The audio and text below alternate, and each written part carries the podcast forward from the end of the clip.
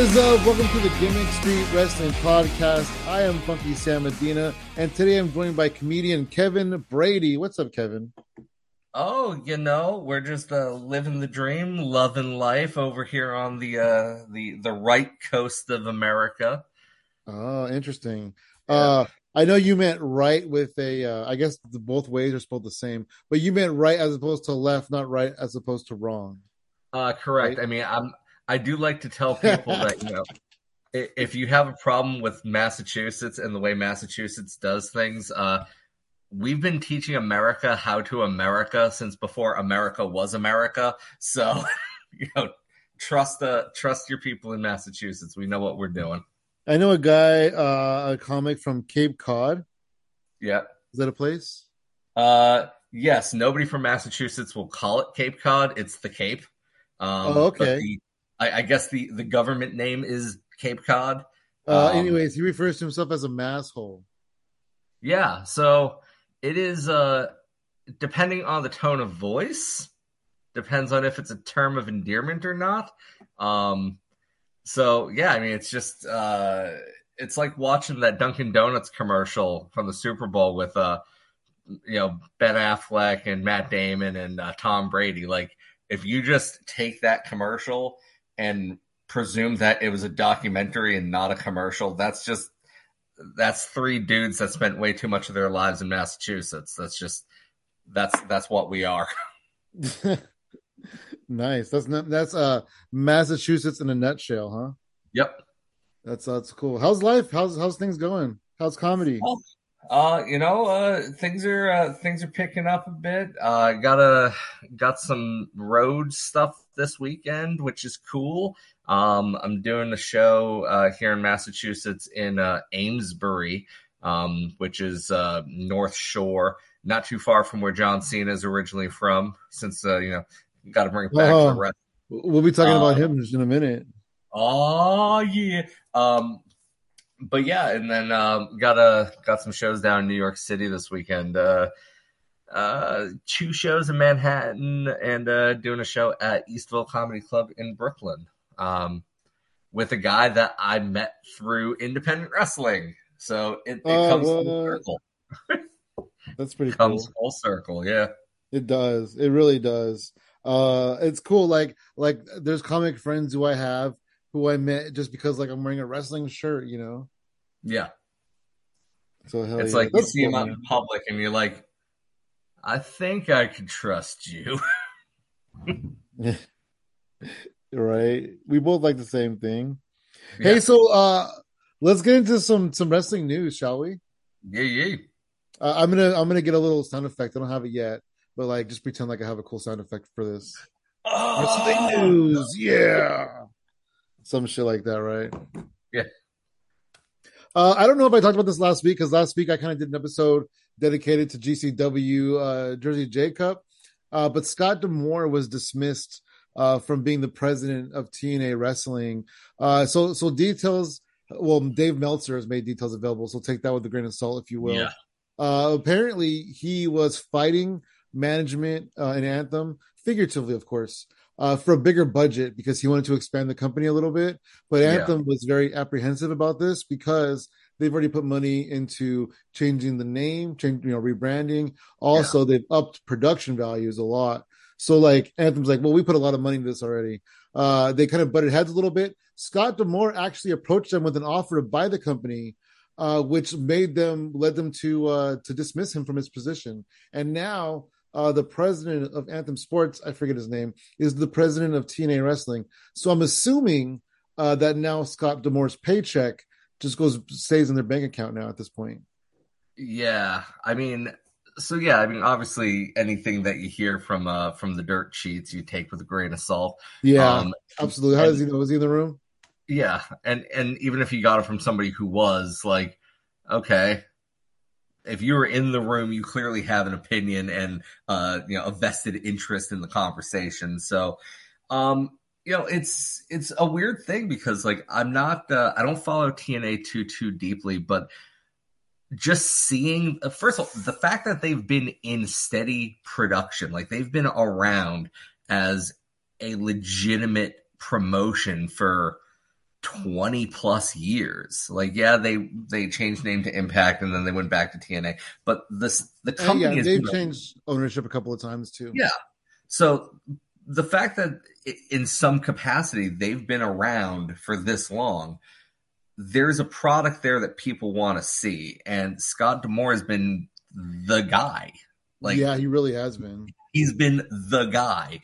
Um, you know, I, I would hesitate to call him the uh you know, uh, the Paul Heyman of TNA, but like he's been basically the Paul Heyman of TNA.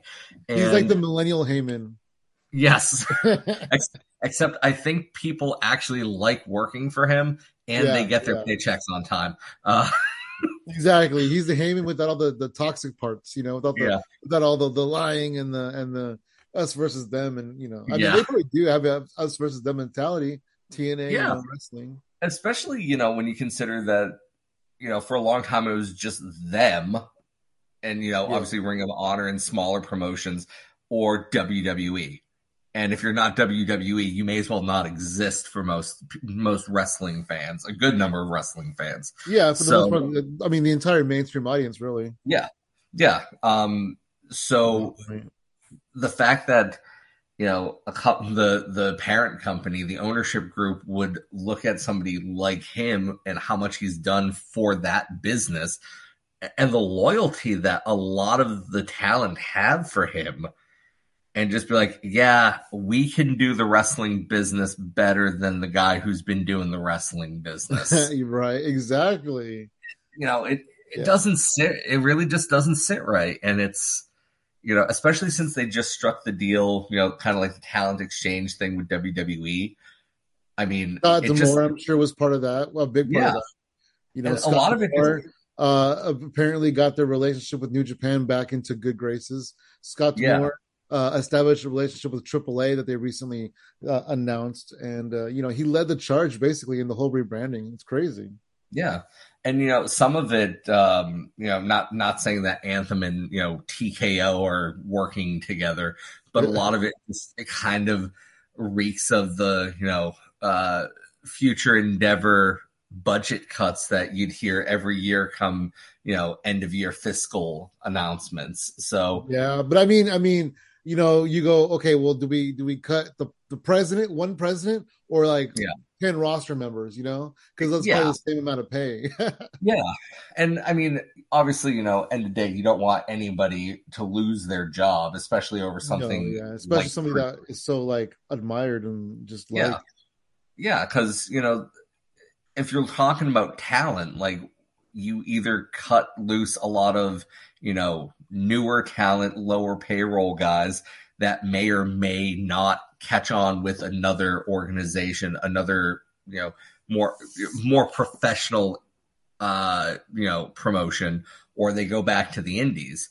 Um, or you cut your bigger name people that are making more money, knowing that they're just going to go to a bigger promotion, and then you're stuck without mm-hmm. any name recognition or you know faces of the company. So, you know, obviously you're not in a, a good position if you're trying to cut talent, but you know, it doesn't matter what the how good your talent is if you don't have somebody who's actually able to guide them and lead the product in a, a direction. So, you know, to be determined. You know, you see what yeah. happens what a lot of people aren't really mentioning or I guess forgetting or whatever is that Scott D'Amore, he trained, you know, a handful of wrestlers, Alex Shelley, Chris Sabin, Kushida, and he trained them up in Ontario at a school called Border City Wrestling, BCW. So he still has a promotion. So like, yeah. you know, he has resources, he has connections, he has a lot of, a lot of knowledge from this whole TNA stint. So, hey, maybe he'll just go and make, make Border City the, the best thing in, in Canada. You know, the the best way to I, have always found that spite is the best motivator. Yeah, so. sometimes, sometimes. Heck yeah, it is. Uh, let's let's stay on the topic of TNA wrestling. Okay, so uh, yesterday or whatever, a few days ago, uh, almost the entire roster, we'll say a handful of the roster members, maybe like ten, right? They posted yeah. an hourglass on Twitter, and people are like, "What's going on? What is going on?" And somebody knows. Nobody still knows what it was uh, but they all posted an hourglass, and I just figure uh, they're just waiting for Cody to finish his story. you know, they need a lot more than an hourglass for that shit to happen. yeah, probably. Yeah. Uh, um, it's crazy. Yeah, I mean, it's um, you know, I'd heard one rumbling that it was um, I think it was Josh Alexander. Um, you know, he had gone to Anthem and like, hey, could you do me the solid and not renew, like, not pick up my option year? Like, he had one year left. Okay, so I haven't heard. I haven't heard. I so I haven't heard uh, Josh Alexander's opinion on this either way. But yeah. that's what I have next. So TNA may, you know, they they pissed off fans again because uh, they so they announced that TNA has exercised its option to re-sign Josh Alexander. Now, the the wording of this, right? Exercised its option. This is a little bit similar to when uh Rey Mysterio was in WWE and he was trying to leave and they they exercised their option to renew his mm-hmm. contract mm-hmm. because he was injured, right? And yeah. so this is probably the same kind of situation. And so it feels very underhanded and dirty the way that it was worded. And yeah. so the fans on Twitter, there was an outlash, backlash, an outcry or whatever. People were pissed off. They were making noise. They were being hostile. So TNA, Twitter, deletes the tweet and then they re redid it, but they just changed the word in the tweet and in the graphic from resigns to extends. So now it says TNA uses its, its uh, exercises its option to extend the contract of Josh Alexander because that's so much better. Yeah, and I mean for um for the listening audience that are you know more versed in you know the quote unquote legitimate sports world, you know options like contract options are really it's a double edged sword for both the organization and the talent because if yeah. you know say you know just for sake of argument you're you know a baseball player. And you know you get this like 3 year contract with a fourth year option and it's maybe slightly below market value or just market value for your position. You go out there and tear up the field for 3 years and you show hey I'm the best at my position instead of going into free agency where you now have the ability to make more money because you've you've done your show me deal. Like hey i've done this for three years. You know what you're getting. Right yeah. Went out there and negotiating the yeah. best deal you can get right. Exactly. So then it becomes well the club has the right to exercise that option and keep you for a fourth oh year. wow so, people get angry about that?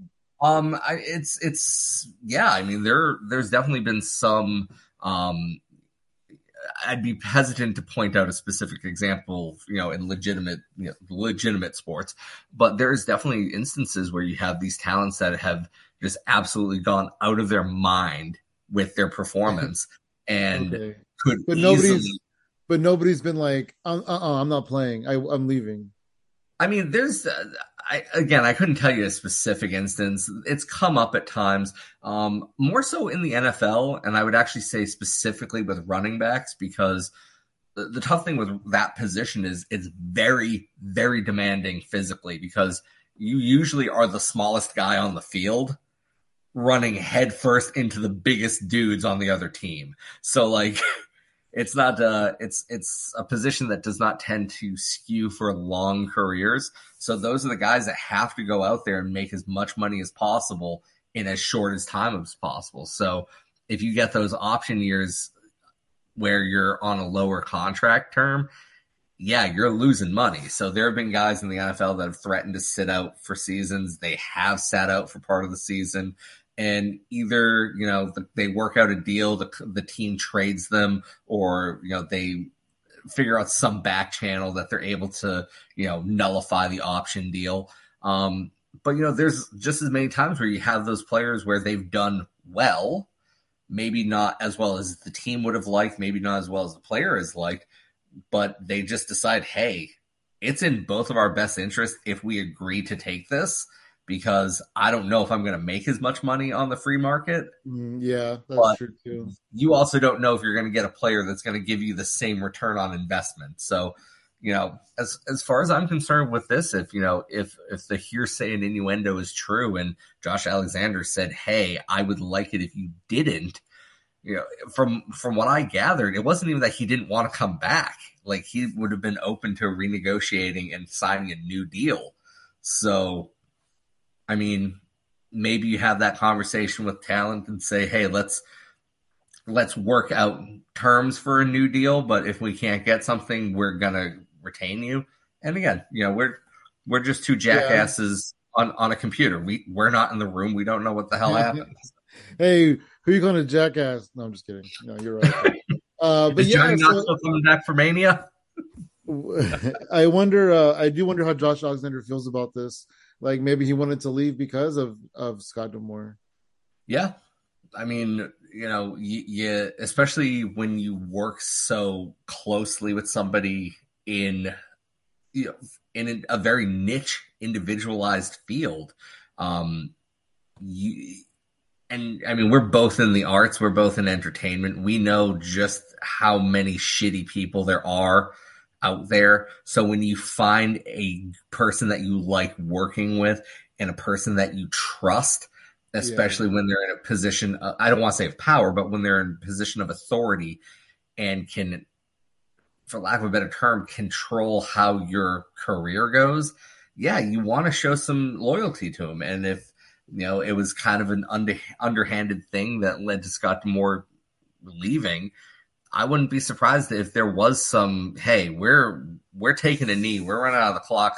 Uh, running out the clock on our contracts, and we're dipping. Like y'all shouldn't have done that. Um, you know, I mean, Mick Foley did that when you know after the Montreal screw uh, screw job yeah, in '97, and then he was like, "Oh, I'm in breach of contract. Let me go back to work." yeah, Vince is like, "You can go home, but you're not going to get a penny until you come back." Yeah, it's like, huh? Yeah. Maybe I don't want that lawsuit. I'll, I'll be too, back Tuesday. Yeah. well, I mean, either way, his wife is there, so I mean, I'm yep. sure he'll still be happy. I'm sure he'll still make the best of it. Yep. So that's cool. Good old Josh Alexander. Uh, here's another thing. I don't know if you are into uh, these promotions, but Defy Wrestling and Progress have announced a merger. I don't know if this is a full merger or if they're just like partnering together, but they literally use the word merger and they're going to do some some shows and I'm pretty interested to see how that works out. Yeah, I mean, I kind of think of it, uh, you know, in you know going back to the late '90s, you know, teenage brain Kevin with the whole WCW versus WWF. It was yeah. WWF, God damn it! it um, but get when yeah, yeah, get the f out. Um, but yeah, when um, you know, when Titan eventually bought WCW, my whole thought was run it as its own promotion, like give the illusion of competition um, so even if it's a situation like that where they're just running, they're working together for a you know collaborative effort to improve both of their fortunes. Um, yeah, I mean, I don't see where there's a problem with that, especially when you're talking about you know indie promotions, super indie promotions, where you know there is that mutual benefit of being able to share talent and you know have cross promotion rivalries like i don't see it being a bad thing and you know, however they work out the details and however they operate, you know, it's it's something to be excited about. Like I don't yeah. think there's any I don't think anyone should be pissed about it. Absolutely. Speaking of collaborative uh, shows, uh, I have a little personal milestone coming up. So I started watching uh, GCW last year. It was uh, GCW versus IWS uneffin sanctioned and uh, the one year anniversary of that show's coming up because the next show is like uh, in two weeks or something. So I'm like, all right, I'm one year into my whole like GCW journey, so I'm pretty excited about that. I mean, you always remember your first, right? yeah, no, it's true because I was getting into IWS and I was interviewing a couple guys, and then the whole GCW versus IWS, and I was so into it, man, and it was it was epic, and I'm excited about this next one. They're gonna have a main event. It's the main event is Team GCW versus Team IWS, and it's called Ultimate Death. And I'm not sure what's gonna happen, uh, but it's gonna be insane. And see, that's that's a prime example. You have these two promotions that are clearly able to operate and sustain talent and fan bases on their own coming together where you might not have, you know, one fan base watching the other. And now all of a sudden you got both eyes on your product. Like, yeah, exactly. Exactly. It's pretty exciting. So, yeah, I feel like Progress and Defy, I mean, Progress is big in the UK, Defy's big in the US. Like, yeah. that's, that's a, that's a pretty good, uh, collaboration. Yeah. And, you know, opening it up to that world market, you know, even just watching indies from across the US, like, you know, um, there are people that show up on the East Coast that I'm like, I don't know who the hell these guys are, but they're huge. in, they're huge in California. Like, yeah. oh, oh shit, this dude can work. This guy can go. I like him now. And you know, especially you know, with how many huge talents have been coming from you know from Europe, obviously Japan, um, and Australia. You know, open up those opportunities. And as long as everyone's able to, uh, you know, get their their visa situation in order for there to be continuing storylines, great. If they're one offs, so be it. But you know, shit talk across the ocean. Who cares? Hell yeah! And then uh, another thing, I don't know. I kind of don't even know if I want to talk about this that much. Uh, they John Cena was on Howard Stern recently. Oh yeah, and I yeah, he was asked that. about the whole Vince McMahon situation, and like, I feel like he was very tone deaf about it. He referred to it as uh, he said, you know, he loves Vince McMahon and and uh, you know he, he has a hill to climb. Which which to me, like, if you say that somebody has a hill to climb, you know, I'm like, okay, well, that person must have some adversity, and this is yeah. definitely not what you would refer to as as as a hill to climb. Yeah. I mean, it's it sounds more like renowned wrestling promoter Vince McMahon diagnosed with cancer. That's a hill yeah, to climb, right? Or Not, or Vince McMahon loses his job. You know, yeah. Oh, well, you know, we'll see. We'll see how how he bounces back yeah. from this. Yeah, Vince McMahon diagnosed with multiple credible accounts of sexual assault. Like that's yeah. not a hill. That's not that, that's, that's not adversity. You know. Yeah. it's adverse. It's not adversity. Um, yeah, I I read the quote, and it's you know I will obviously you know you kind of have to walk the fine line between you know understanding the gravity of the situation and also I, I suppose to some degree showing deference to someone who was your employer and somebody responsible for yeah. making you famous. Right. There's also, you who like yeah. John Cena's like says he'll oh you know he'll always be grateful for that opportunity he got, yeah. which is respectable, yes. Yeah. But at the same time, you know, it's, yeah, it's, it's like loyalty to a fault now. yeah, it's it's definitely a situation where hey, um, yeah, the legal end of it will play out how the legal end of it plays out, and based off of that, you know, the first blush, the information coming out, it's it's bad it is very bad, and you, any person, regardless of how close you are to the person accused, you have to appreciate the severity of it. And you know, like you said, it was a really tone deaf way that he described it because he could just as easily have said, you know. I owe my career to Vince McMahon. I will always have some degree of loyalty to him and the company, but I don't feel it's appropriate for me to comment on the situation. Yeah. You know, yeah. no comment is a comment. You can leave it at that. And yeah, let's when the... I was younger and uh, a lot more sassy, I guess uh, I still kind of am sarcastic, but I would say, I would say, uh, no comment is my comment. yeah. And it can be. It is perfectly fine to say, I have no official comment on the on the subject and leave it at that because yeah. I mean, clearly from a business standpoint, WWE's done everything in their power to kind of sweep the accusations under the rug. Um, yeah, obviously, yeah, gaslighting the media. That was pretty fun at the Rumble. Yep, yep. Um, the whole "we want Cody" like, hey, yeah, yeah. The it's crazy. It's crazy how the the the the internet fan base really like got behind the whole "we want Cody" thing. Like they they forgot about the whole allegation things fast. Yeah, yeah. And it's um, of those is like real life, and one of those is like a storyline. Yeah, you know, um, it's crazy. It, it's like you know, really showing my age, but there was a very old joke on The Simpsons where um, a spy satellite, I believe it was, crashed to Earth in Springfield, and Mark McGwire shows up, the baseball player for you know for the youngins, uh, showed up, and he's like, "I could explain to you what's going on here." Or you can watch me hit a couple dingers, and the whole town's like, "Yeah, dingers, hit the dingers." and that's a hundred percent what it is. Like, hey, yeah, here's like for the all the people that spend their time trying to figure out what went on backstage at AEW with with uh, CM Punk and the Young Bucks.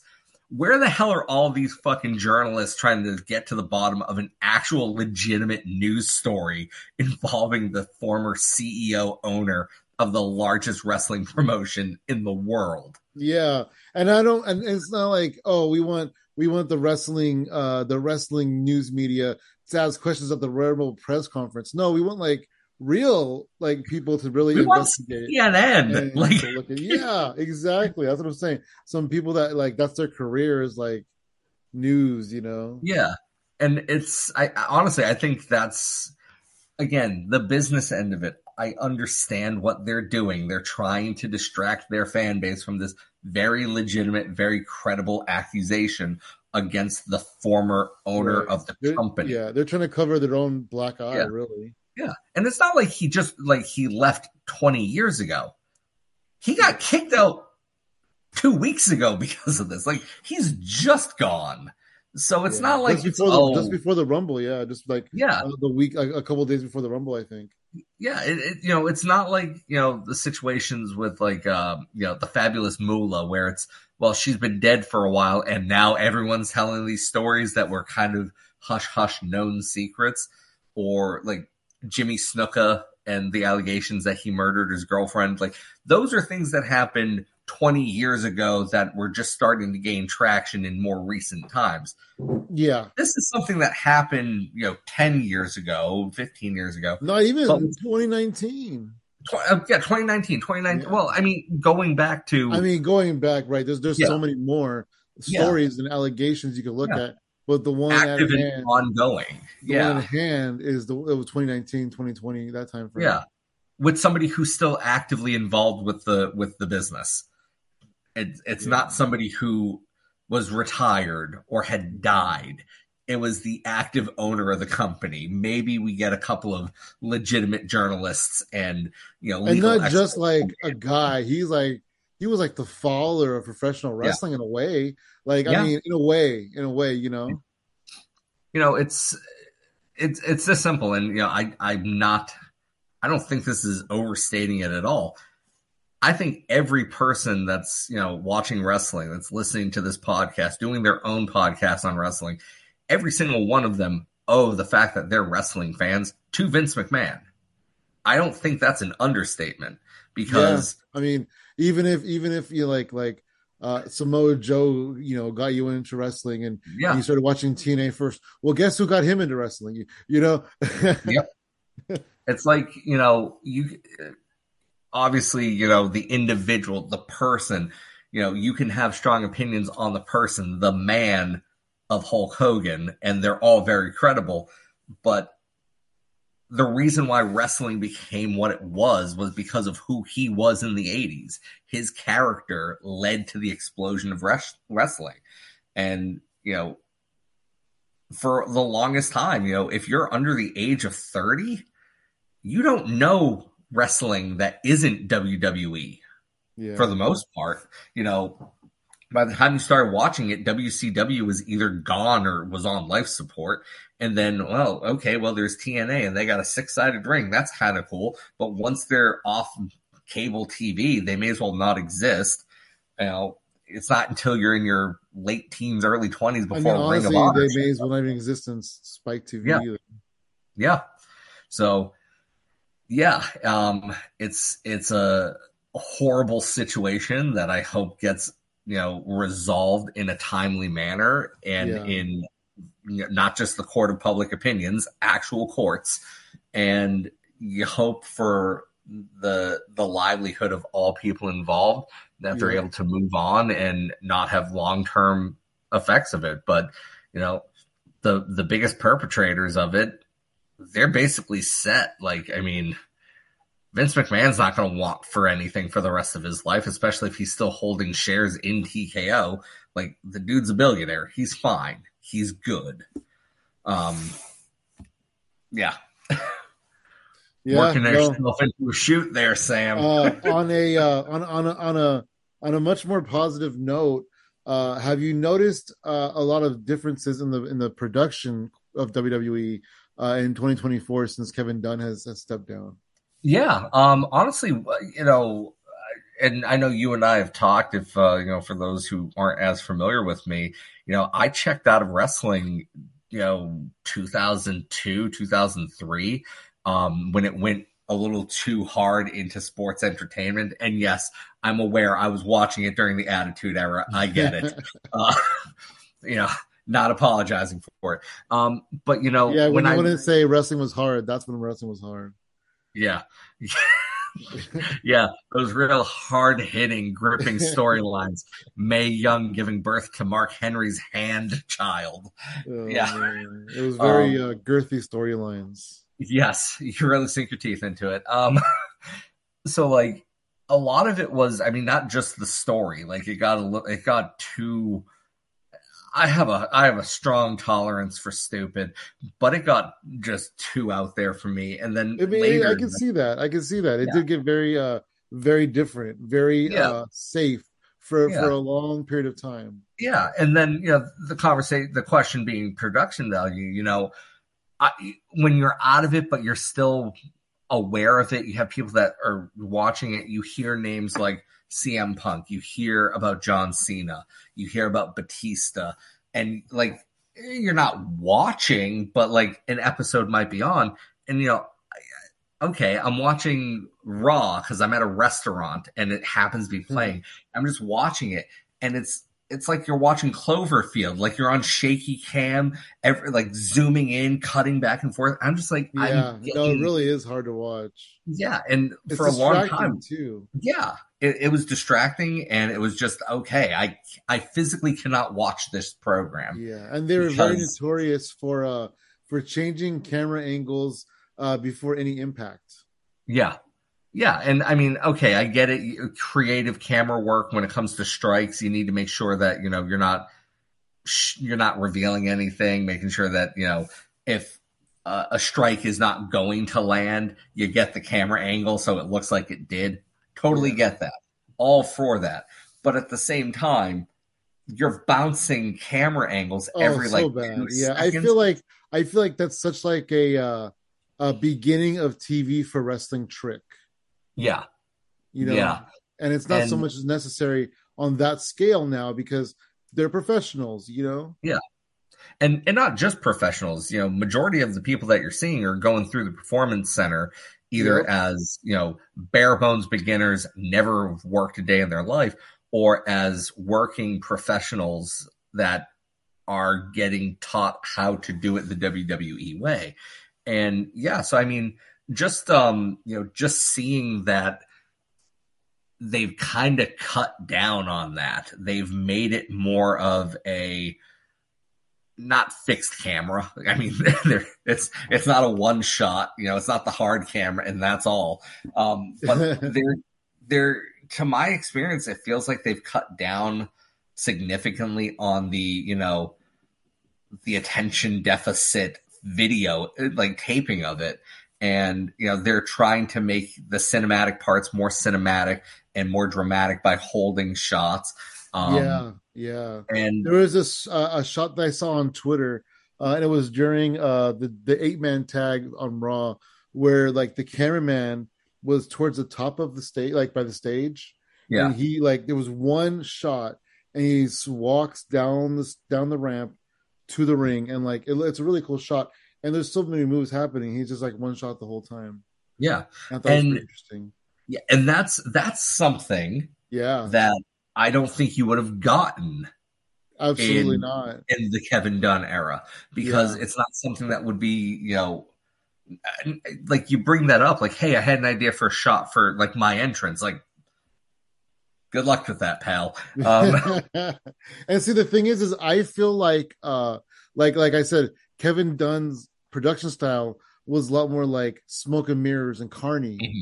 but yeah. now it's a lot more like sports. It feels a lot more like a sport. Yeah, it feels like a UFC. They show people getting to the building. They have these like these mm-hmm. cool graphics in and out of the commercials. Like I just feel like they treat it more like respectable. Yeah, almost, and almost and like. you know that I mean, obviously, as wrestling fans, we we understand there's going to be a certain level of derision. People are going to you know like, oh, isn't that fake? Like, yeah, okay, it's 2024. Everything you like is fake. Nothing is real. Just give us this. So it's like, I mean, what's real? Honestly, like, there's not. I mean, yeah. everything is fake. Yeah, literally everything everything that you enjoy mm-hmm. on television is fake to some degree. Yeah. So it's like you know, presenting it as the sport that, you know, it always was until about 25, 30 years ago. And, you know, yeah, I grew up watching Superstars where it was, hey, here's the named talent squashing Johnny Bag of Donuts, uh, mm-hmm. you know, in two minutes. Like, right. yeah, that's the TV show I grew up watching and fell in love with it because. And if you want to see Star versus Star, you watch the pay per view. Yeah, you watch the pay per view. You watch the Monday night show. Yeah. for a year. Watch one of them. yeah. Oh, yeah. I mean, it's a lot easier when you're only doing them every quarter, and it's yeah. only twenty dollars for the pay per view. It's a lot easier for that.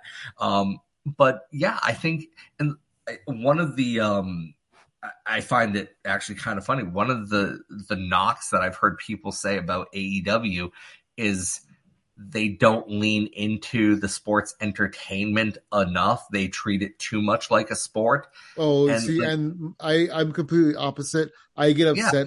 when they do lean into it. Like there was a pay per view angle where uh, MJF had to defend his world title, and then he mm. went away. He got injured uh, in the Ring of Honor tag title match in the pre show, and yeah. he went to the to the local medical facility. You know, and yeah. uh, they were going to award Jay White the belt, and then uh, Adam Cole was going to step into his place, but he was on crutches, and there was like, what's going to happen? And then yeah. guess what happens? MJF drives the ambulance all the way back in from the hospital back into the arena. I was pretty pissed about that, just because it's like yeah. leave that to WWE, you know? Yeah, like I that, wanted to see AEW as a sport. Yeah, and I get, yeah, you're gonna have to have a little bit of the silly with your wrestle. Uh, um, yeah, you, I mean, yeah, as much as I don't want to see an AEW, yeah. yeah, you're right. But you're also talking to somebody who you know absolutely loves Danhausen. Like, you know, it's, it's I'm not sold those... on Danhausen. I'm not sold on him. Ah, uh, well, that that just means you're cursed. Um. oh my gosh. Okay, so I was listening to a podcast. I I, I think it was uh, the AEW. I don't know what podcast it was, and uh, somebody asked Danhausen, "How do people get uncursed?" And he said, "Oh, you know, you just slipped me twenty dollars, and you're poof, you're yeah. on curse." Yeah. I was like, "Oh, I, see, I, like that. I like yeah. that." So, like, yeah, there's there's gonna be some silly. There's gonna be some haha with your wrestling. I like some know, silly. I do like. I there's acts. There's silly acts that I do love. I'm not saying yeah. I don't like some silly. Yeah, but you know, to your point, like you Orange know, Cassidy, completely ridiculous, but I love him. Yeah, yeah, but it's because he's actually really good. Like he he is a good wrestler, and a lot of people that would mock him, like knock him for being, you know, gimmick driven, was like, okay, who isn't? Like if if you're a wrestler, you have a gimmick. Yeah. Even if absolutely. it's just, hey, I'm a muscled tough guy. Like, yeah, you might be muscled, you might be a tough guy, but it's still your gimmick. That's the character you're doing. Um, but yeah, no, I I agree with you. It's you know, there's you know you have to have the sports entertainment end of things from time to time. But I've always I've always looked at wrestling as something that is more of that competitive athletic event. And yes, again. I was watching through the attitude era. I get how that sounds 25 years on. like, Wins and losses matter, as Tony Khan. Yeah. I went to a WCW pay per view. I get it. so did I. So did I. Uh, Slamboree ninety eight. In fact, today, uh, somebody on Twitter shared. Uh, it was the anniversary. I think it was uh, Super Brawl 1998, and nice. uh, Rey Mysterio got, was it Rey Mysterio? Yeah, Rey Mysterio got unmasked. Um, so the yeah. one I went David to Flair was joined the, the NWO. Yeah, uh, I went to Slamboree '98, I believe it was '98, and it was um, the one where Eric Bischoff challenged Vince McMahon, and oh. um, they had they had Michael Buffer declare Eric Bischoff the winner because Vince McMahon didn't show up for the match yeah. like he was going to. You know, um, my favorite part of that whole the whole storyline, my the absolutely tickled my heart uh, was the follow the follow up on Nitro. Do you remember this? No. Eric Bischoff read a letter from Vince McMahon's attorney. I don't know if this is true or not, uh, but the letter Eric Bischoff reads the letter on Nitro, and it's like you know, like dear Mr. Bischoff, like uh, how you know, like you should not you should not insinuate that Vince McMahon would show up in the WWE pay per view. Yeah. And then he goes, "Oh, I didn't insinuate it. I insinuated that he didn't have the guts to show up." yeah, I just thought I that was so funny. Eric said that. Yeah, I never um, insinuated he'd be there. I insinuated he wouldn't have the guts to be there. Yeah, to which he didn't show up. He wanted to, apparently. Ergo, he was apparently he was talked out of it. That's what I'm hearing. Yeah, yeah you know, you know, legal, legal couldn't get into it, couldn't get it to work. Um, but yeah, so despite all of that, you know, the fact that I did grow up with so much wrestle crap um, on the TV, you know, when I was watching it as a kid, you know, I had, you know, my dad who started watching when, you know, when he came to America. Um, but my grandfather who my mother's grandfather who was here like he was watching wrestling back in like the the Karl Gotch era. Wow he was watching in the like he followed wrestling in the 30s 40s 50s when it was still really considered a combat sport a legitimate f- wrestling competition. Yeah. and with the same kind of respect as boxing had so before people even questioned whether or not it was real. Yeah, you you didn't part. have a re yeah because you'd have guys you know like um literally any guy from that era could literally lock your ass up. Like yeah they were all like, shooters like they could all really do it. Yeah they were all yeah. really good at it. It's like you're not that tough and then two seconds later you're on the ground. Like yeah no they're really that tough they really are that so, tough yeah hell yeah i forgot what we were talking about but uh Oh, yeah. uh, we were talking about we were talking about wrestle crap. Oh yeah, every wrestling podcast, wrestling crap. Wrestle poop. uh, there's a pay per view coming up. I guess it's not a pay per view; it's an event. Uh, yes. But before we get into that, uh, I want to run down the card. Uh, I know that you know you're not really like watching too much GCW right now but they have a card this Friday, and I kind of run down the card. I figure, I figure you know pretty much everybody on this card anyway. Yeah, we're we're gonna be live in Dallas, Texas on Friday night. I'm super excited about it. And and the best news of all was I just found out that SmackDown was a double taping. They they they taped SmackDown last week, so I don't have to worry about watching SmackDown because I already read the results.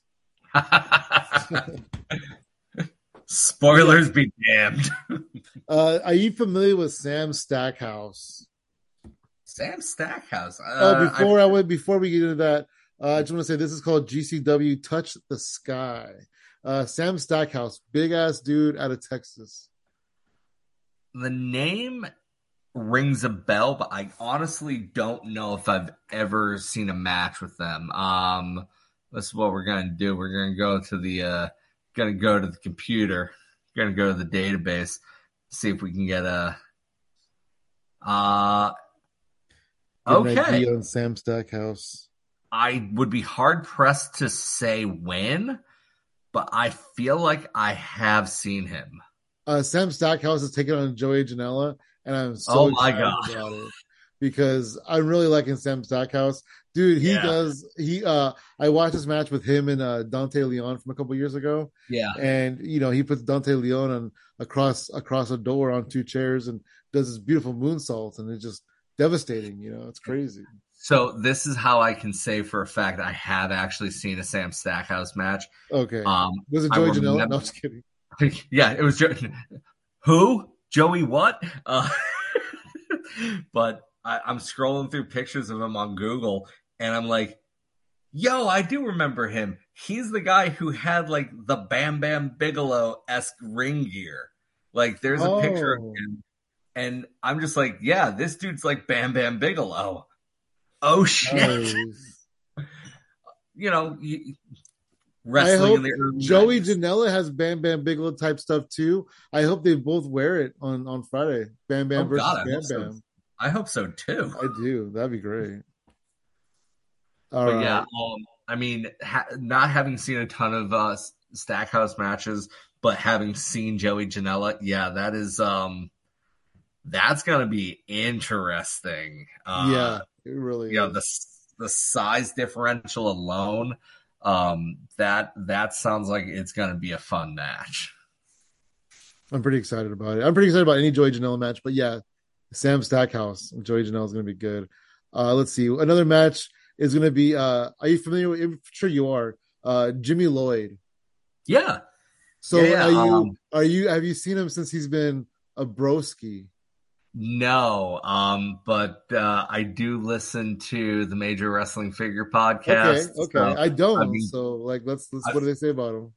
So, is stuff to land on it often?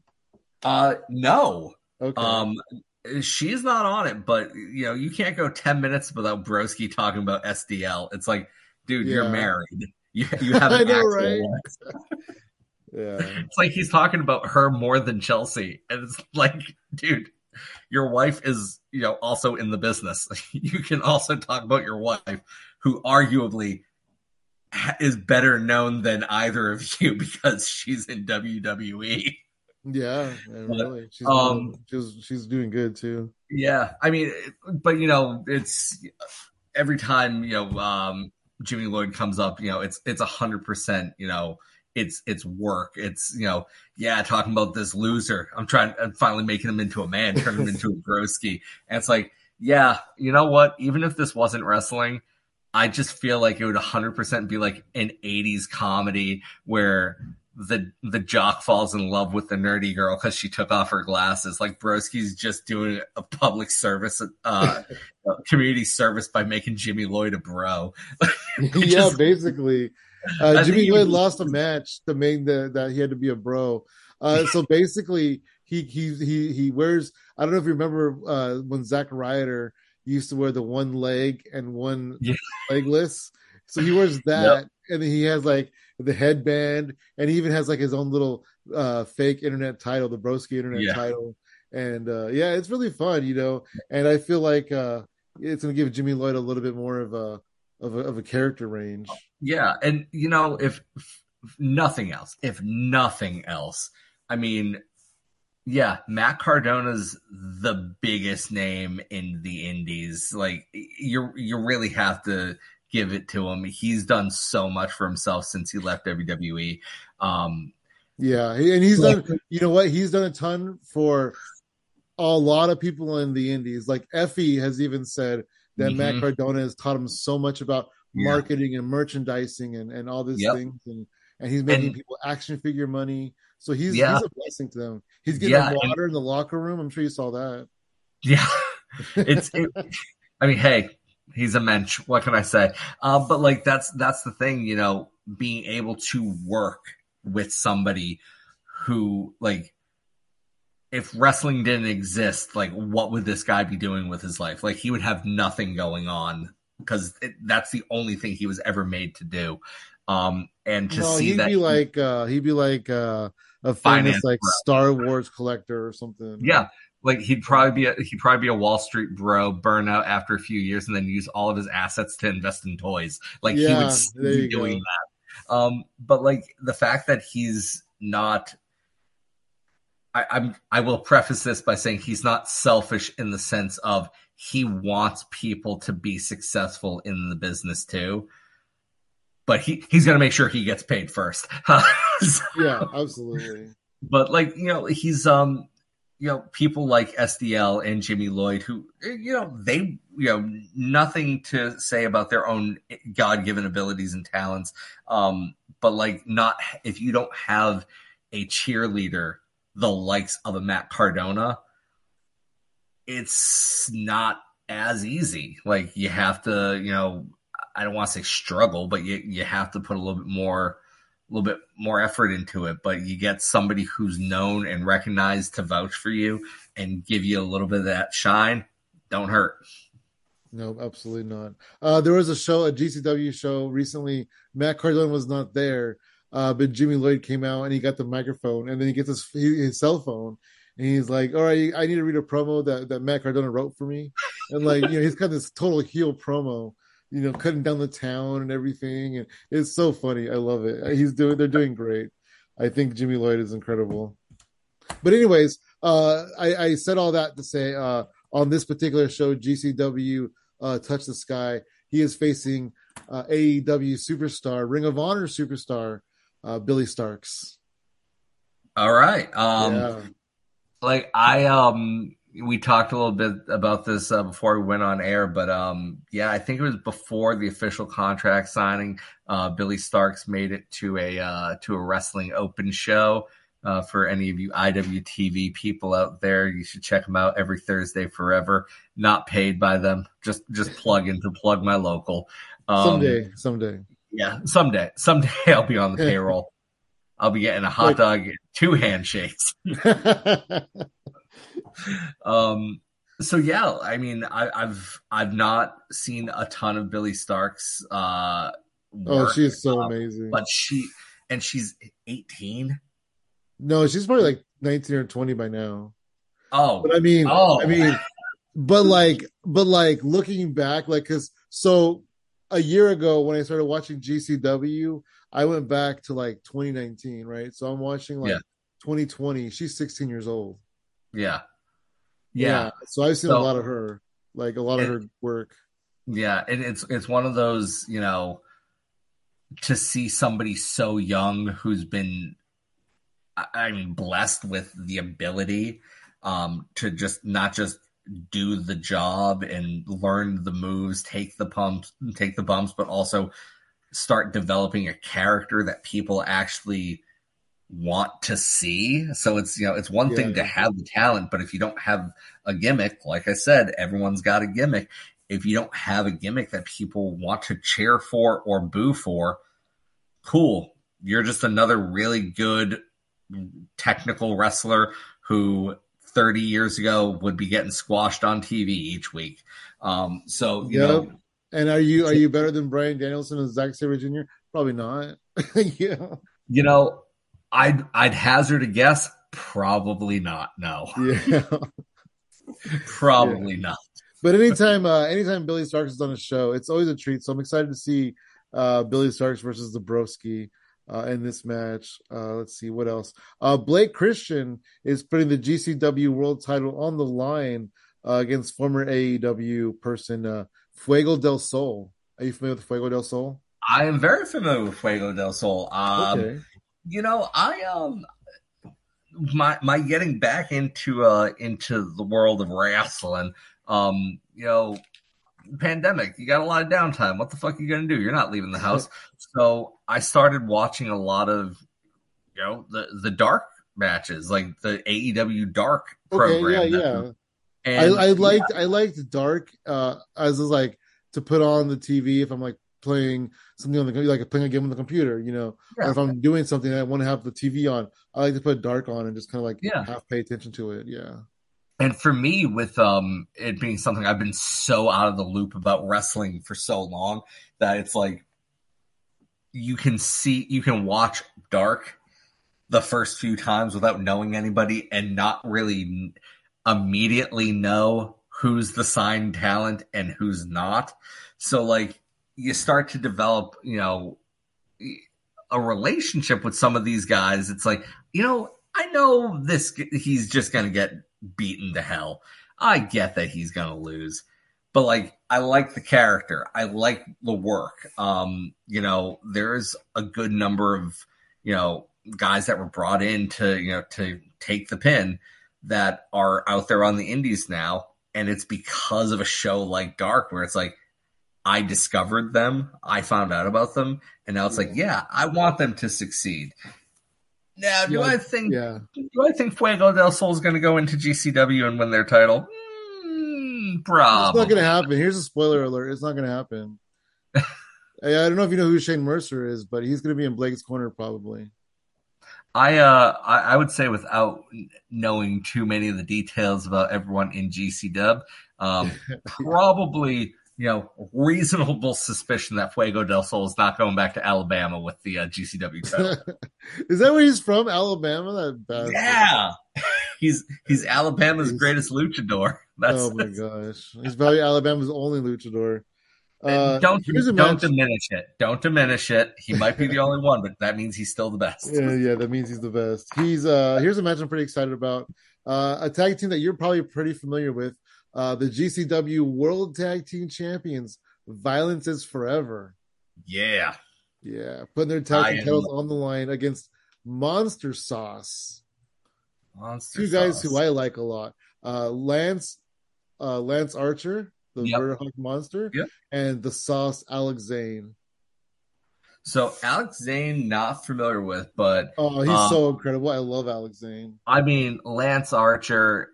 If you've seen one Lance Lance Archer match, like you know what you're getting with him. He is like the definition big beefy men slapping meat. Like yeah, he he is like he's the idea. He is the prototype of that heel factory monster like he really is that just big dude, mean looking bastard. And you know, from what I've heard, incredibly safe worker too. I've never heard hey, anything. He's been for a long time. Yeah, I met um, him 20 years ago, and guess what? I asked him. Are you I mean, Kid Kash's cousin? he said no.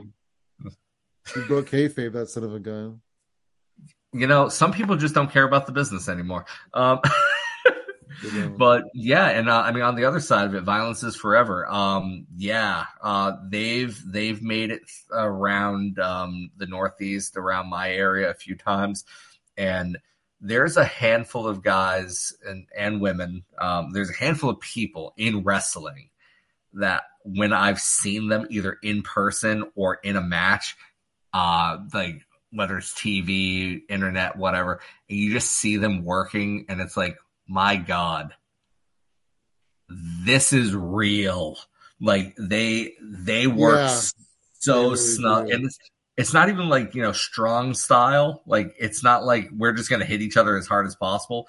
It's like calculated violence and um, they they just they really are one of those teams that I love watching because they work well as that traditional tag unit Mm-hmm. But there's so many great heel tendencies that they have.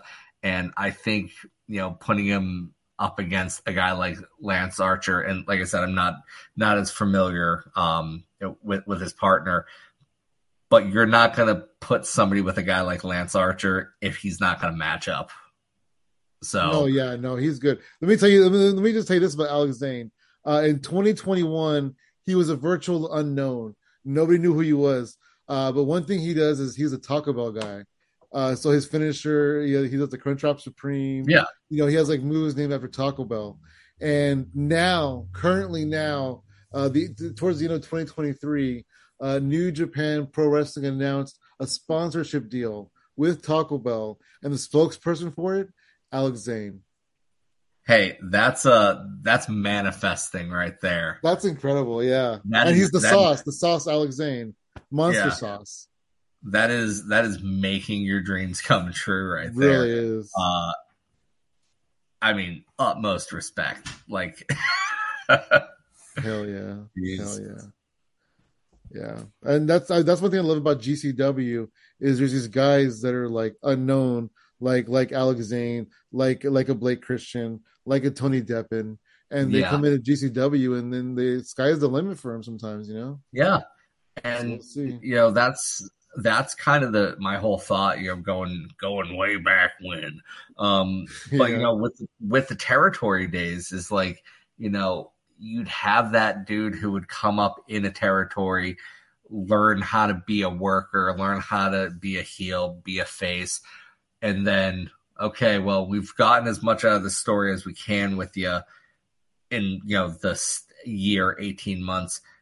Let's send you, you know, out to uh, the Northwest. Let's send you up to Portland and uh, Seattle. Let's have you work there for a year. Yep. Do the same exact story. And then Florida yeah, or whatever. Exactly. And you do the same exact story with a guy that's there, mm-hmm. and no one's gonna know because you're not on cable TV. right. So, only, yeah, only on TV locally. Yeah. So like having the opportunity to you know go and work with an organization like a GCW where you have a worldwide market. You know, you're it's not hyperbolic at, at all to say that there's people watching GCW around the world. Yeah, so, I mean they go to Japan and the audiences are just as crazy as New York. yeah, know? Yeah. So, um, you know, quite literally, you love to see it. You love to see somebody who's you know on the fringe. You may not know who they are. You don't know what you're getting with them, and you give them the opportunity to have one good match. And like, okay, let's see, let's see what's happening. And yeah, you you just you let them go, you let them cook. You let them go. Exactly, exactly. Uh, and here's a match that is probably gonna be the main event. Uh, and two people that I'm sure we're both familiar with.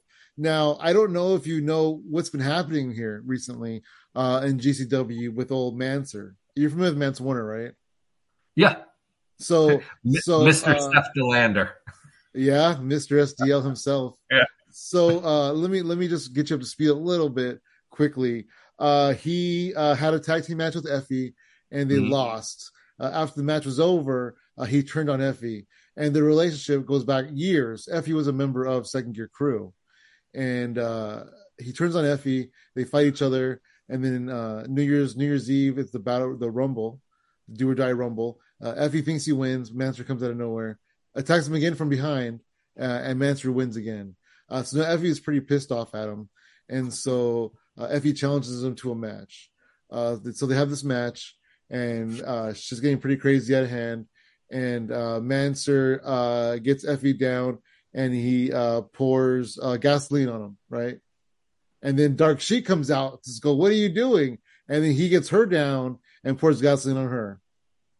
And then Allie Katch comes out to go stop doing this, and he gets her down and he pours gasoline on her, and then the, the locker room pretty much empties and he runs off. Okay, so now uh, it's the point where he's just attacking people left and right. Oh, and this whole time uh, he's stabbing uh, Effy and Allie, all these people in the head with uh, with screwdriver. That's his new thing is he has a screwdriver in his boot and he stabs people in the head with it.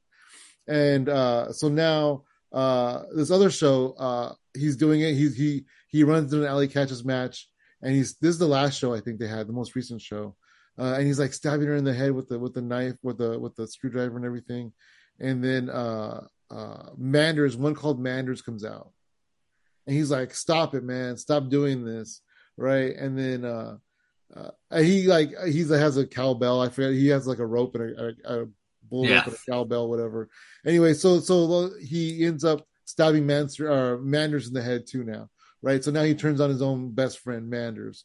So, anyways, all this to tell you now in Dallas, Texas, Allie Katch's hometown, in probably the main event, we have a bull rope match. Allie Katch, Mance Warner. And it's personal. It's real personal. Oh. So I've uh, I've seen uh, I've seen Allie Katch live a few times. Uh, um, I never have. Yeah, she um and it's it's that weird scenario where like if you see someone who's working more of like a comedic match it can be hard to gauge what they can really do and yeah. some of the match some of the matches that I've seen her in are a little bit more on the ha ha side of wrestling but like you can still see like okay she can work um she was actually she was in Worcester last week like she was in a a, a six uh, six person tag match last week, and it's oh, wrestling um, open. Yeah, ha- couldn't be there live, unfortunately. You know, IWTV subscription. I'm not making any money off of it. I swear. I have um, it too. I have it too. I have I have IWTV. Yeah. So watch it's Dreamwave. Um, Do you watch Dreamwave wrestling? I haven't. I've seen yeah, them pop up. I haven't. I like. I, I've made it a point to try and watch at least one new promotion a week. West Coast and, uh, Pro uh, is the one that I recommend the most, uh, and they're they're they have a show once a month.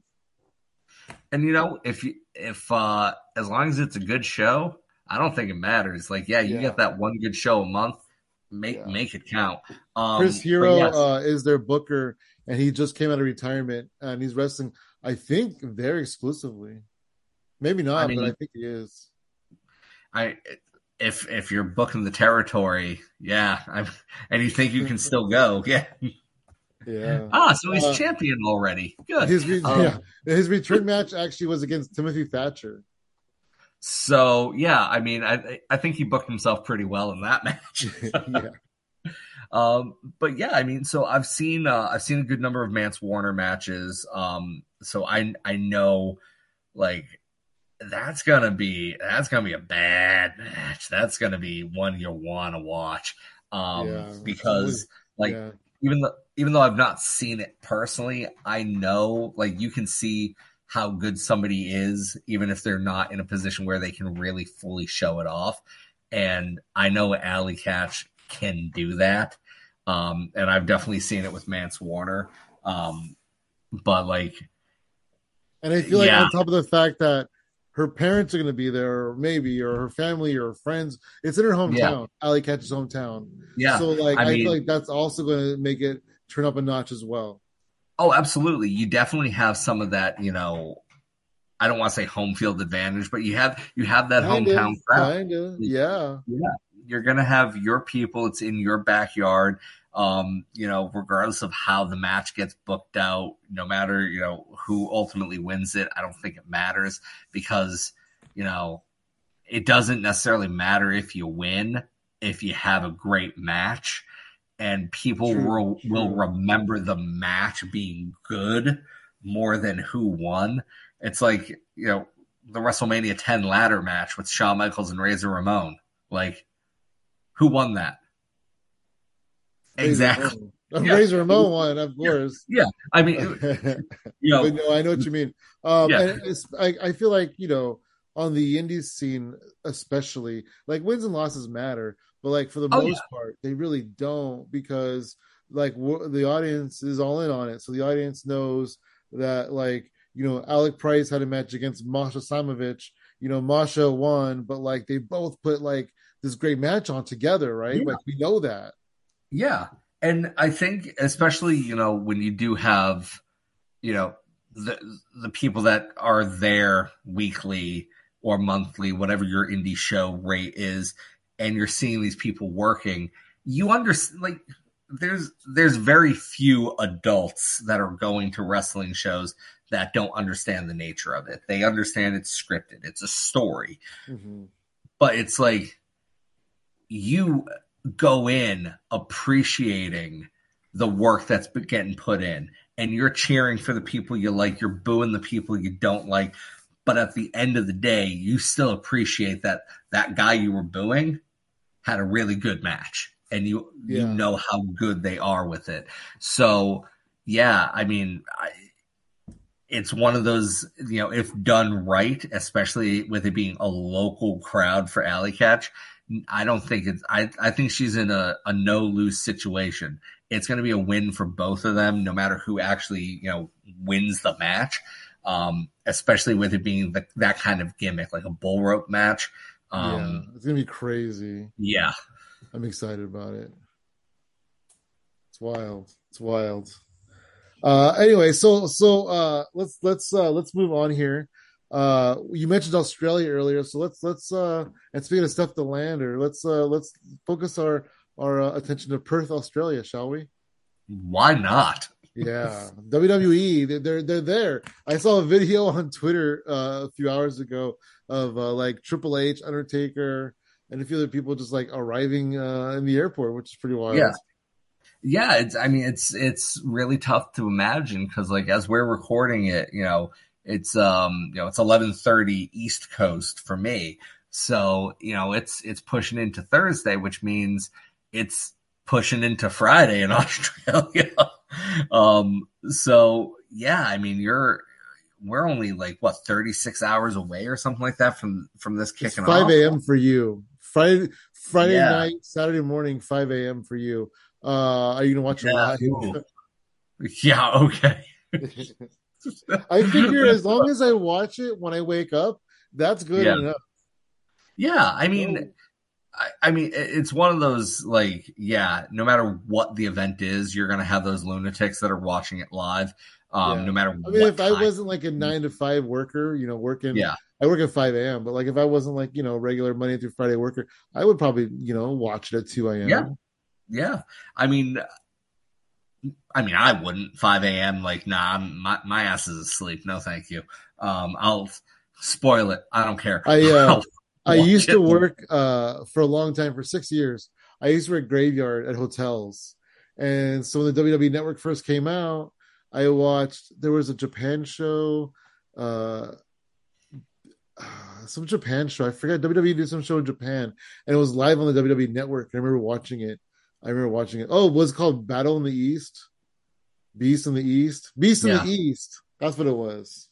But yeah, I remember well, watching it live like at two a.m. Yeah, I mean, but you know, there are people that deal with that with like the World Cup, like yeah, you know, that, yeah, you're right. If if you care that much about soccer and the World Cup is in Korea and your team is playing at 10 a.m. Korea time, yeah, yeah you're going to be watching it live. Yeah. yeah. Um, right. Which you know, I, I think there's a couple of European based um, events that they're doing this year makes it a little bit easier. So like if it's at you know seven o'clock in Germany, it's only going to be like I want to say like noon Eastern. So like that's that's a morning show for California. So um, you know, you can actually watch your match, like watch the event, and then you got your Saturday free. Um, yeah.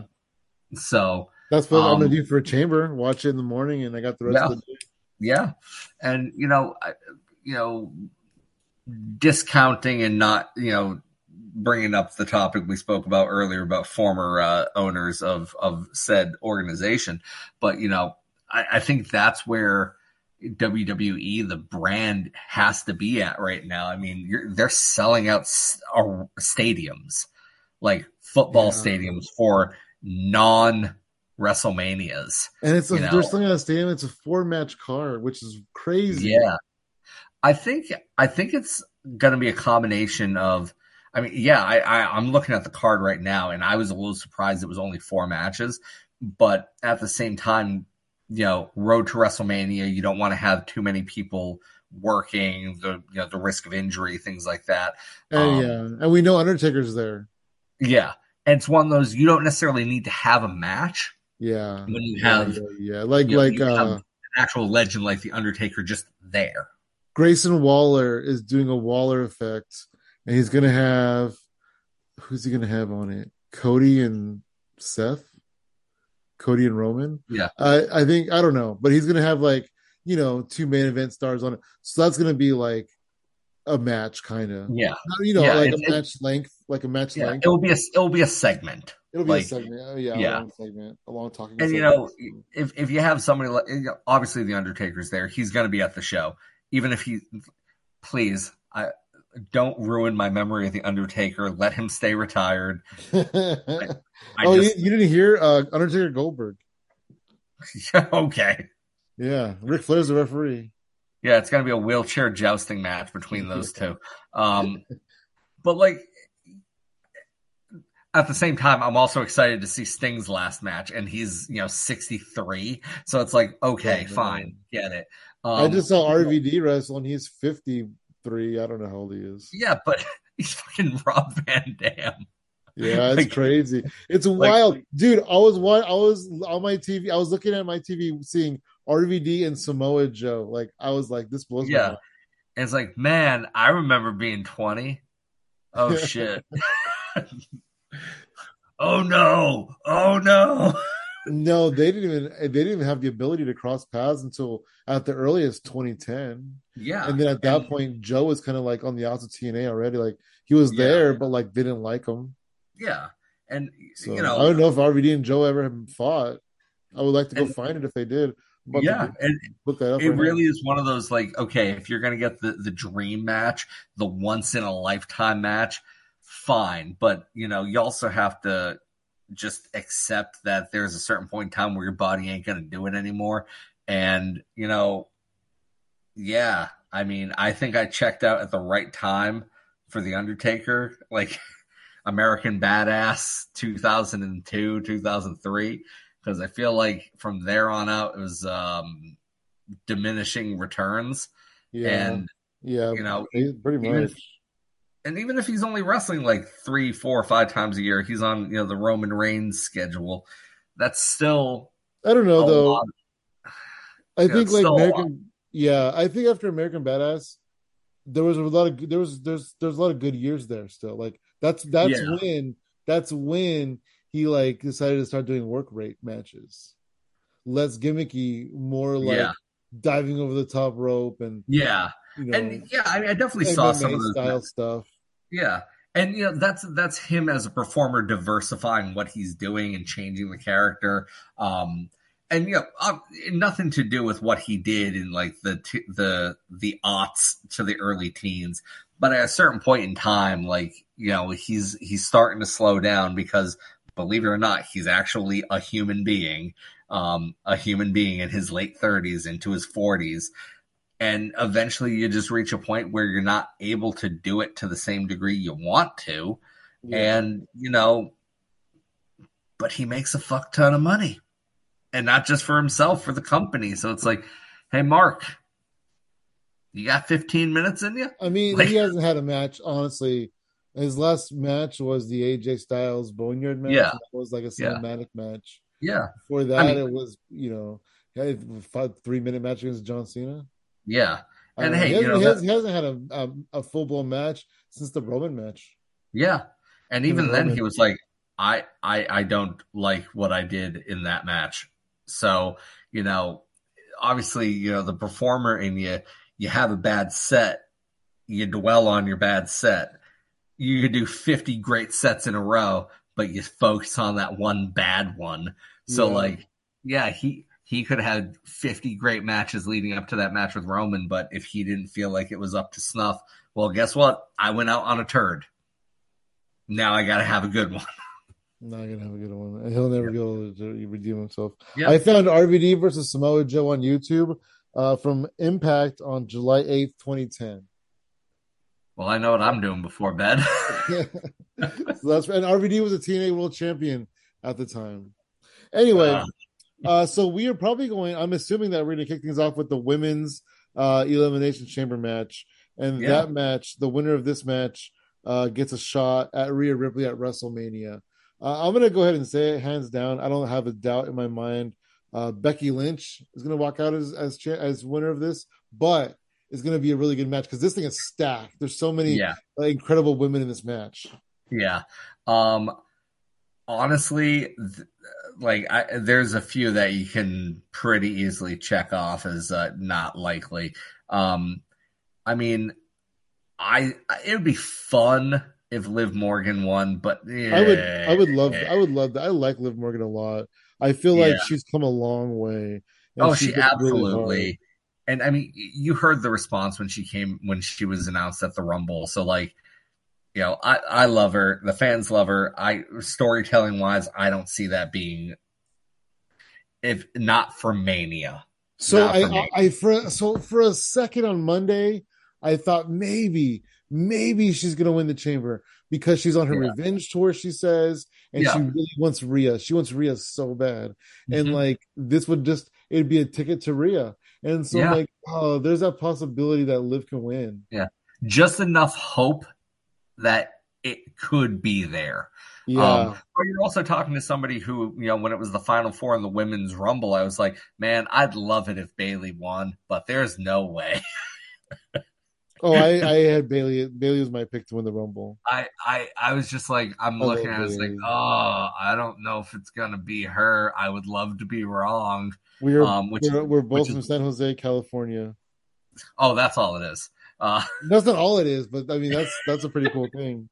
yeah. Um, no, I mean, I, I can't, uh, I can't argue your logic about Becky because Yeah, I mean, like they're clearly setting up the match at Mania if it if it happens to be Bianca versus Jade.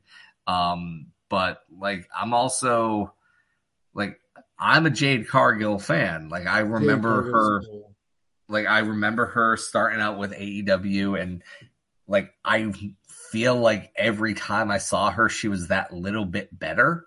So like you saw improvements, you saw improvements, but my concern now is like she was signed and introduced. What was it? November? Was it? While, was it's been a while, but like yeah. her Rumble debut, like she really impressed at the Rumble. She looked like a yeah. Star. Oh, absolutely, absolutely. And she's still and, there. She's still kind of going back yeah. and forth. There's still yeah. the, the GMs are still fighting over her a little bit. So it's one of those, you know, I don't, I don't know if it's just because I haven't heard her mentioned enough on WWE programming or, um, you know, in social media and whatnot that it's a little bit like, is there concern about her ability? And I think a little bit. I think a little yeah. bit, but like she's training with Natty and TJ, so yeah. she's gonna be fine. Yeah, I mean, she was. She went from, ooh, that's yeah, okay. Went from be, went from hey, who's Shaq's friend? yeah. I mean, yeah, yeah, kind of. Who's, that, who's um, that over there with Shaq? Yeah.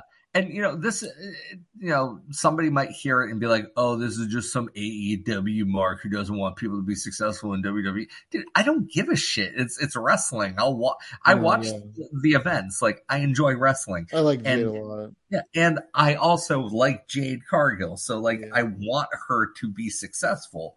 Um, it's just it's one of those it's a little concerning that I and it might just be that I haven't seen it, but that they're I really, haven't uh, heard more really of playing, her. They're really playing the slow ball with her right now. Yeah. Which I like. I really like the slow burn they're doing with her right now.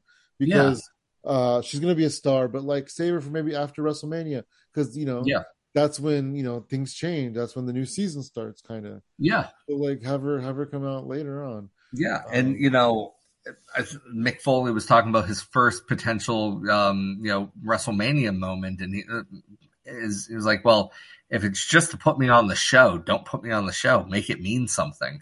So, yeah. like, and right. and if they have any concern, whether it's performance, physical issues, um, anything, and they're like, "We need to get this worked out," um, take the time, get it worked out, make sure that she's 100% both physically and you know within the company's expectations of a performer because you know you want her to have the best opportunity for success you know?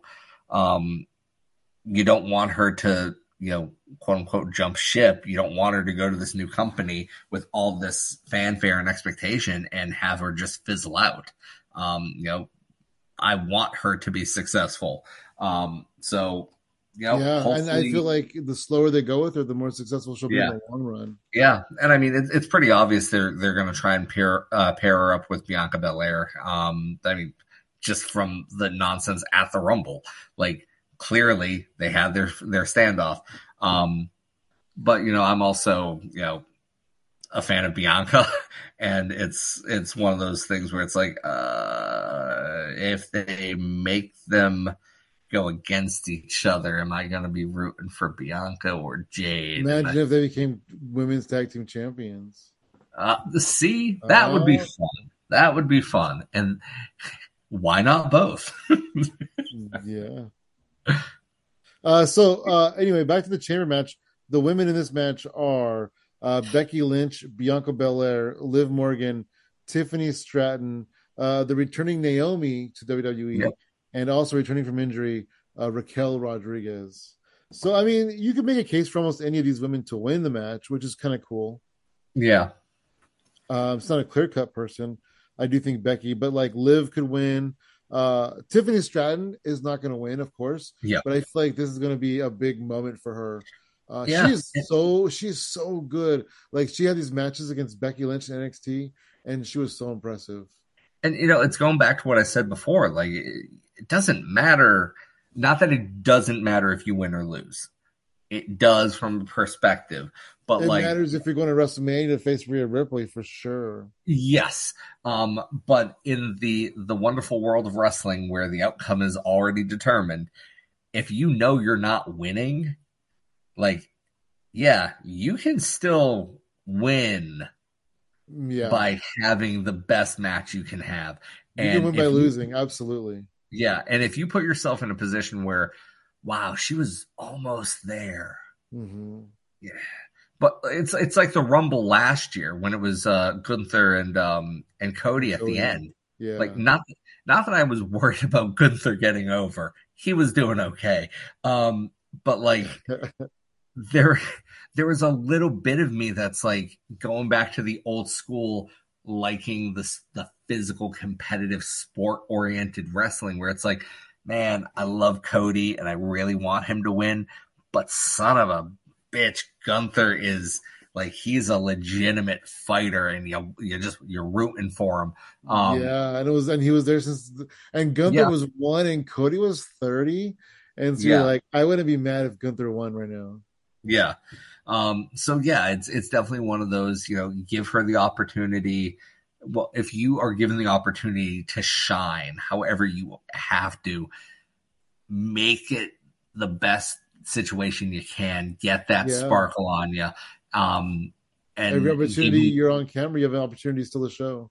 Yeah, and give yourself the best opportunity to be back, not necessarily in the main event at Mania, but maybe you're at Mania Maybe you get a match.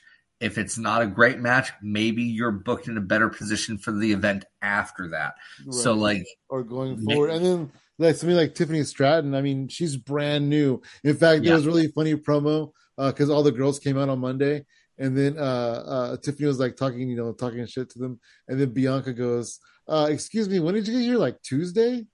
Yeah, that was really funny. So she's super new there, and so yeah, you know, she's not going to win this thing. But like right, like you said, if she has a good showing, then that yeah. can be good for her just going forward in the future. Yeah, and um, you know, obviously, you know, the rest of the women in the match with um, you know, Liv Morgan, yeah, Liv's Liv. We've talked about her. Uh, if you know what, She's, I think yeah. I feel like Liv's the only one that could possibly win besides Becky because she has that yeah. revenge story built into. yep. Yep. And um, Becky Lynch, you know what? And Becky Lynch can, I'm sure, you know, they can make it this storyline where she has, she gets adversity and she has her own hill to climb. And, yeah. you know, and so, and, and, she has like a long road back to the title, right? Yeah. Because she has adversity. And yeah. so, and then Liv goes on to get squashed at WrestleMania. I mean, who knows? But also, the reason why I think Becky is going to win hands down is because besides Rhea Ripley, Becky Lynch was the only woman wrestler that was at the media thing, the WrestleMania yeah. media thing. In yeah, they're they're actually ad like uh, focusing on her, and they um, were almost because, promoting it at, for WrestleMania. They were almost yeah. promoting it for WrestleMania. Yeah, and you know, yeah, you know, I, will I say everyone's happy that Naomi's back? You know, there's some people that think she would have been better off elsewhere, but point is, there's she, fans. There's a group of there's fans on Twitter that want her to be like canceled or something. They're mad because she left. And I'm like, okay, people leave their jobs. Like this person yeah. was like, oh, I hate her. And yeah, you know, people, okay, people leave their jobs. Okay. Yeah. So, she left for her own, like, her own yeah. personal mental health yeah. reasons. And, and she came know? back for and her own back, and she's here reasons. now. It's like you're mad at her because she left but she's here now. Yeah. Like, yeah, that doesn't make any sense. Yeah. So, like, you know, the people that are gonna bitch and moan about her, let them bitch and moan. Yeah, I agree. Um, so, but I'm happy you know, she's back. Yeah, I, and you know, for me, knowing the kind of performer she is and having seen her wrestle, like wherever she went, you just wanted success for her. Blanket yeah. statement. Best of luck for you, no matter where you go. And she went to TNA or Impact Wrestling or whatever, and yeah. she was a women's champion for the whole yeah. time she was there. She went there, she made the most of it, showed that she could work outside of a WWE system. Yep. And yeah, WWE was like, hey, the door's open. And, you the know, person you don't like isn't here anymore. Yeah. And she came back. Uh, yes. Speaking of hills and adversity. Um, yeah. They, so I mean, she, that's, that's a selling point for some people, yeah. though. It, it is. He's and, not here know, anymore. Absolutely. The the Wicked Witch is dead.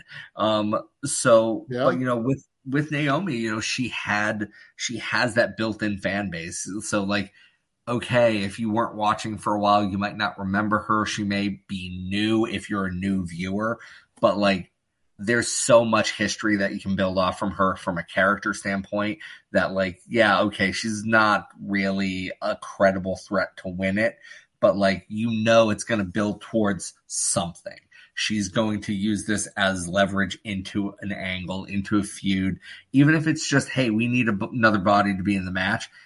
Fine, like give her the chance, give her get her in there. You know she's going to work well, and she'll you know put over the shit she needs to put over, and she'll get her stuff over too. And, and she had a fantastic showing at the Rumble. Yeah, exactly. Um, and you know, kind of the you know similar situation with Raquel Rodriguez because she's she's just coming back from something. Yeah, she was injured. She was on the, on yeah. the injury list. Yeah, because I I remember um you know I remember seeing her at a couple of PLEs and being like I have no idea who she is. She's but cool. I like her. She's she's, yeah. she's big. It's, it's silly to me because her name in uh, NXT was Raquel Gonzalez, um, but they wanted to change her name to Rodriguez, and then but they always talk about her dad was a wrestler named Gonzalez, and so it's just it just feels so backwards. Yeah, it, it it's like okay, yeah, I get it the company needs to control the branding, but like, really. It's like if you're gonna that, say her dad's Gonzalez, just call her Gonzalez. I'm sure. yeah, fun. change Raquel. Like, yeah, I'm sure it's if, if, if, if you really have to control it that much, give her a different first name. It's like, you know, it, it just it's absolutely ludicrous. You know the level that the company will go to. Like, okay, can we just accept that Rick Steiner's son? It's clearly Rick Steiner's son. Do we have to call him Bron Breakker? Like, you're looking at fucking Rick Steiner. Bron like, Breakker.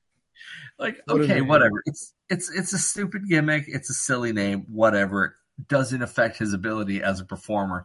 But like, as somebody who remembers watching Rick Steiner when he was Bron Breakker's age, it's like, yeah, yeah, that's that that's your dad. Like it's. I'm kind of used to the name now, though. I'm kind of used to it. I didn't yeah. like it for a while, but I feel like I've gotten used to it. He had a really good showing in the Rumble too. Yeah, he had a great showing. He was impressive. And, like, that that was his coming out party. It really yeah. was. And yeah. you know, again, you love to see it for somebody who's working hard and showing that they get it.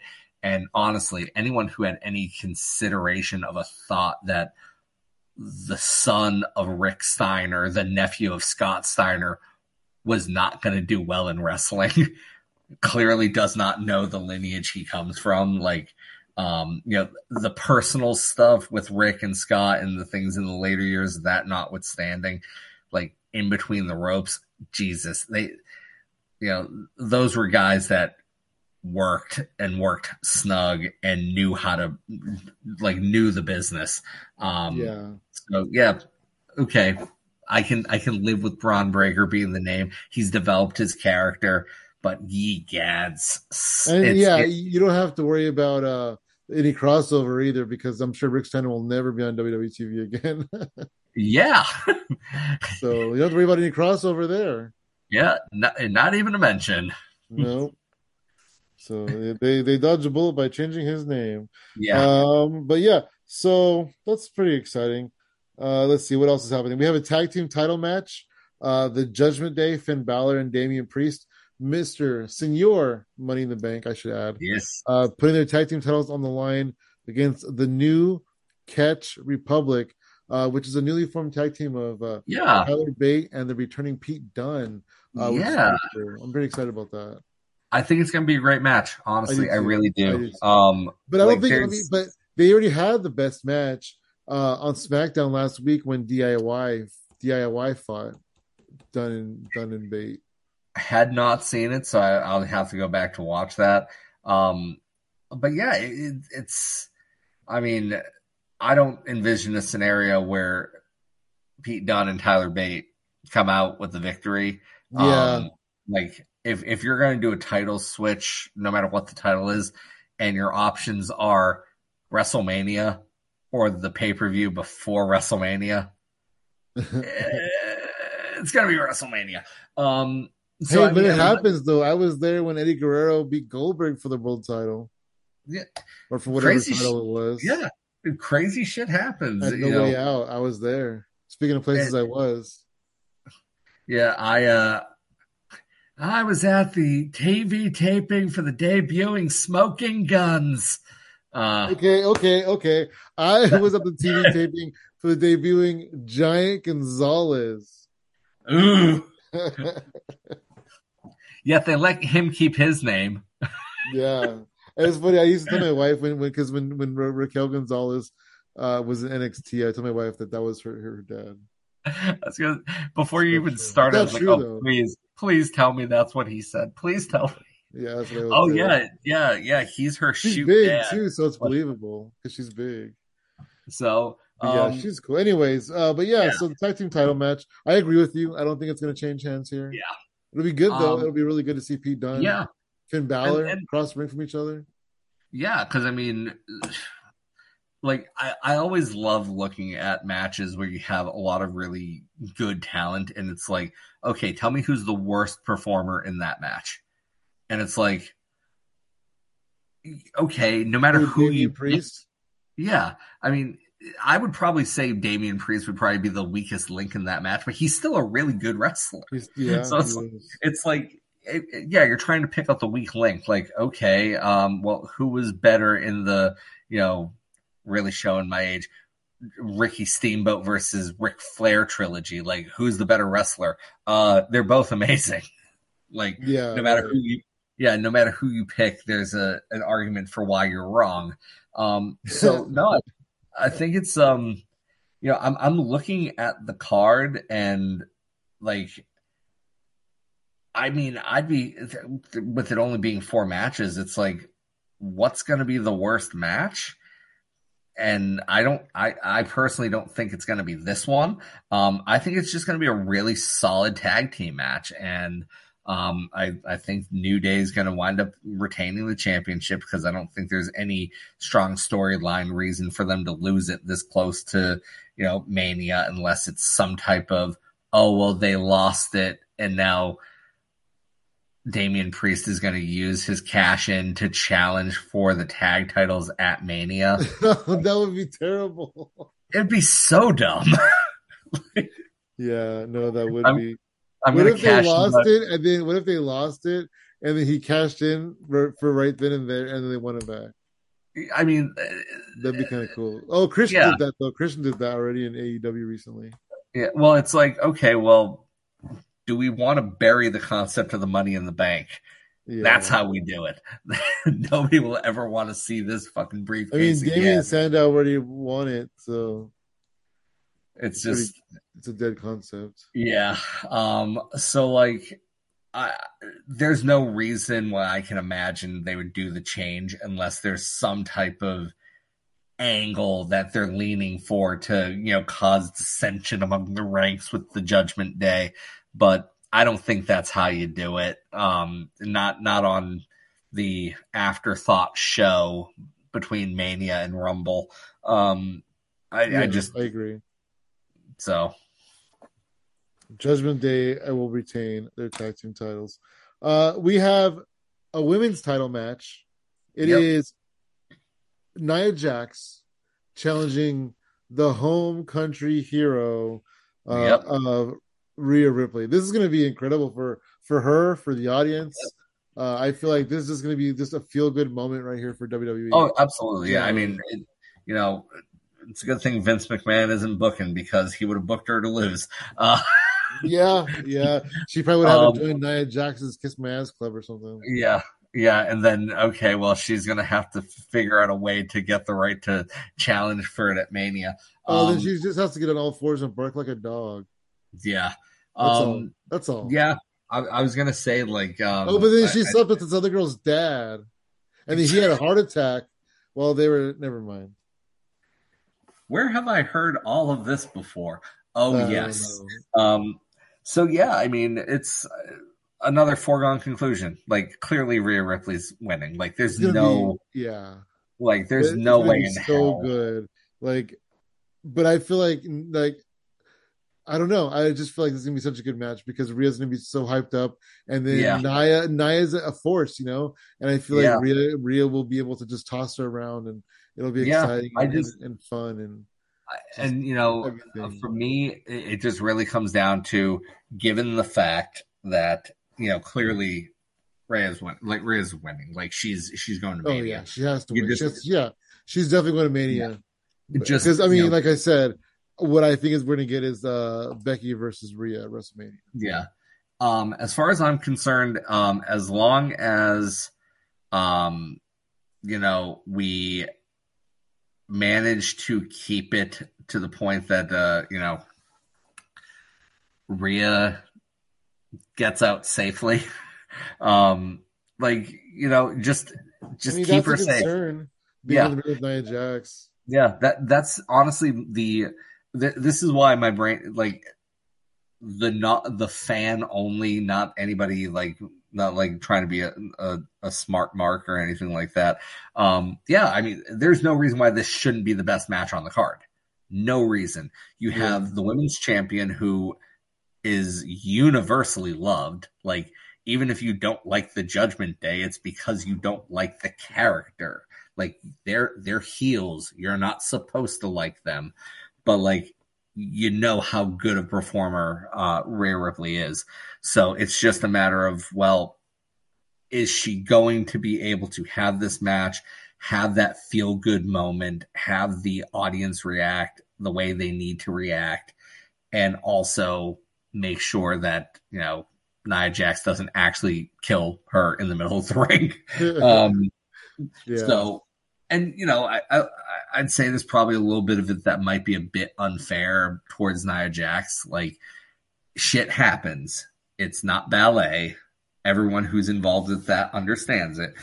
But, you know, you stop and think, you know, how many people have been in matches that have gotten injured by direct correlation of her doing something or not doing something. And it's like, okay. Yeah. I mean, also things just happen. Like it's like Shotzi tore her ACL in a match yeah. in NXT, and all she did, I, we watched it. All she did was she jumped from the apron to the floor, and she just fell yeah. over. Yeah, I mean, Sting tore his, uh blew out his knee climbing, um, you know, up a steel cage, like literally. Early on in his career, he went to climb a steel cage and he blew out his fucking knee. Well, I didn't even know that. Um, that that's that's going back to the uh, the good old uh, Jim Crockett promotions. um, like it was, uh, I think it was originally that he was tapped to uh, to win the championship, um, like to win the title, and he blew out his knee, and you know they're like, oh shit, we got to pivot, we got to pivot, and then they immediately made Lex Luger a face, like. uh, the original sure Lex- show, yeah. Yeah, are we sure Lex Luger is the guy we want to be the face of the company? Well, who else you got? Um, so yeah, I mean, legitimately, accidents happen. You know, something could happen unrelated to wrestling, and she's not going to be able to compete. Um, you know, whether you love him or hate him, you know, CM Punk when he came back, he came back and got hurt in, in the Rumble, but what happened was a total freak accident you know, he he described. No, Drew was, Drew McIntyre prayed for it. I mean, hey, you know, whatever helps him sleep at night. Um, but yeah, I mean, it, it the shit happens. It really I, does. I uh, honestly think Tony Khan probably prayed for it too. Yeah, probably a little bit. Tony Khan probably no. offered God more money. Here, here's my money. Just hurt his knee. I was gonna say Tony Tony Khan's got the kind of money that he probably gimmicked the ring to make it hurt him. Uh, so yeah, I mean, you, you know, you don't you don't want anything to happen to any of these people. You really don't, even if you hate them. And yeah, I mean, absolutely yeah. hate the character. End of the day, it's a person who's providing a form of entertainment for you. You watch your favorite TV show. You hate the bad guys because they're that good of an actor. You you just you know, you just want them to go up. You just want them both to have fun. That's yeah, all you want. I just want everybody to have fun, have some good wrestles, you know. Yeah. So we uh, we have uh, what, what's probably going to be the main event. I mean, Rhea could be the main event, um, but I do believe. I, I kind of hope she is. Honestly, I, I really too. hope she is, because I mean, yeah. obviously, you know, off the air with her holding the belt up in the air. Oh yeah, that'd be perfect. Her, yeah, I mean? I think yeah, I think you'd probably have to angle it in such a way that like I think you have to do a chamber match, tag match, chamber match, and then you know women's championship. Because uh, I don't think you could do two back to back chamber matches. Um, but the reality is, if it's not Rhea Ripley, uh, it's not the women's championship. It's probably going to be the men's. Um, yeah. But uh, if for, uh, well, actually, because uh, the women's rumble was was first. I don't know. Maybe they do the men's chamber first. I don't know. I think um, they'll do the men's chamber at the end, but yeah, they could. I, I mean, so yeah, I guess they could do either chamber first or at the end. Yeah, they really could because there's not really there's not going to be much storyline progression. Like basically, the winners of the chambers are just going to be the winners of the chambers. You know, yeah. like they have to have the men's rumble at the end because who's going to come out or you know whatever. Mm-hmm. Yep. But uh yeah, so uh we have in the men's chamber we have Drew McIntyre, Randy Orton, Bobby Lashley, L. A. Knight, Kevin yeah. and uh and uh your favorite YouTuber, Logan Paul. Yeah. Um, I mean LA Knight. Next question. Um I um I, I I stand by it. What's your pick? Is like LA Knight your pick on this? Yeah, honestly, I, I really I really want it to be LA Knight. Um, I think there, there's been so much, in my opinion, wasted opportunity with how over he's gotten with the crowd. Basically, yeah, in spite true. of WWE. Um, like despite the best efforts of management to not have him be popular, he's still popular. And you know, you have to you have to do something with them. You have to put him in a position to sell more merchandise. Like, like there's only so much you can do just having him on TV occasionally. You have to have him booked in a match. Um, is he going to win the title at Mania? Probably not. Do I think he sh- do I think he should? Uh, debatable, but like you have to make sure he's in as best the position as possible with just how popular he is. Um, Randy Orton, I mean, I'm glad he's back. I'm glad he's still working, kind of like I said about the Undertaker. But um, you know, he's he's on the down slope of his career. He's been doing it for 20 plus years, so you know, time's got to come eventually. Um, I wouldn't be surprised if Drew McIntyre just packed up his shit and left after after the whole thing. Um, I mean, so I don't think contracts up before Mania. I think. Yeah. So I mean, unless they can work something out pretty quick, I don't envision anything long term with him. Um, well, I mean, I so the, the, I think Drew McIntyre is a good winner because mm-hmm. I mean, despite the whole contract situation, right? Yeah. But I feel like Drew has an already uh, uh, this thing going with Seth. Here he has an uh, yeah. animosity with Seth him and Seth are already not liking each other. He attacks Seth. So WrestleMania, like there's there's a, it's personal. He won the right to go there. So then Seth loses to Drew at WrestleMania. Drew goes on to have a lengthy title run, you know, six yeah. to nine months. Seth can go home and rehab, whatever the case. But yeah. whether it's Seth Rollins or CM Punk, whichever one of those two come back first, there's already a storyline ready to go. Yeah and that's I think that's my bigger thing is that because you don't have the assurances, like you don't know. Well, I mean, we, the wrestling community, Dave Meltzer knows. Know. Yeah, Dave Meltzer knows. He knows everything. Um, and he says there's no contract, so there's no contract. Um, so yeah, we don't know what the status is. For all we know, there could absolutely be a contract in place and it's ready to go. He just it's like, hey, it's yeah. signed. It takes effect on the first day after your current contract expires. We don't know.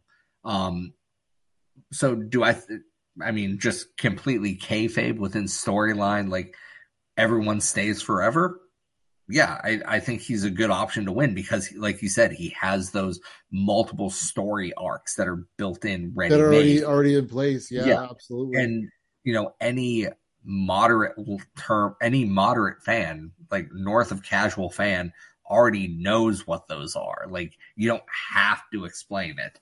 Um, again, I'm still pushing LA Knight um, because I think it's you know, I, I really do think it's kind of it's just wasted potential. But yeah, I mean, you know, I mean it could guys, be him. I've never yeah. I've never really been a big fan of his. I will say I'm more a fan of the fact that he's done it in spite in such an organic way. Yeah. Um, I mean, he's, he's done it honestly though. Like I've seen it everywhere he's been in TNA. He's got himself over in mm-hmm. NWA. He's got himself yep. over yep. in NXT. You know, WWE. Yeah. Like everywhere he's been, he's risen to the top. Yeah, and it, you just have to, you know, stop and think. Like, okay, maybe we're wrong. Like, are the are all the fans wrong? No, like he's doing it everywhere he's been, and like essentially the same character. So like Max Dupri, right? Yeah, like clearly he's doing something right, and it's yeah. not what you're telling him to do. So like you know, for me, part of it is wanting him to get that that added success because I feel like he's earned it.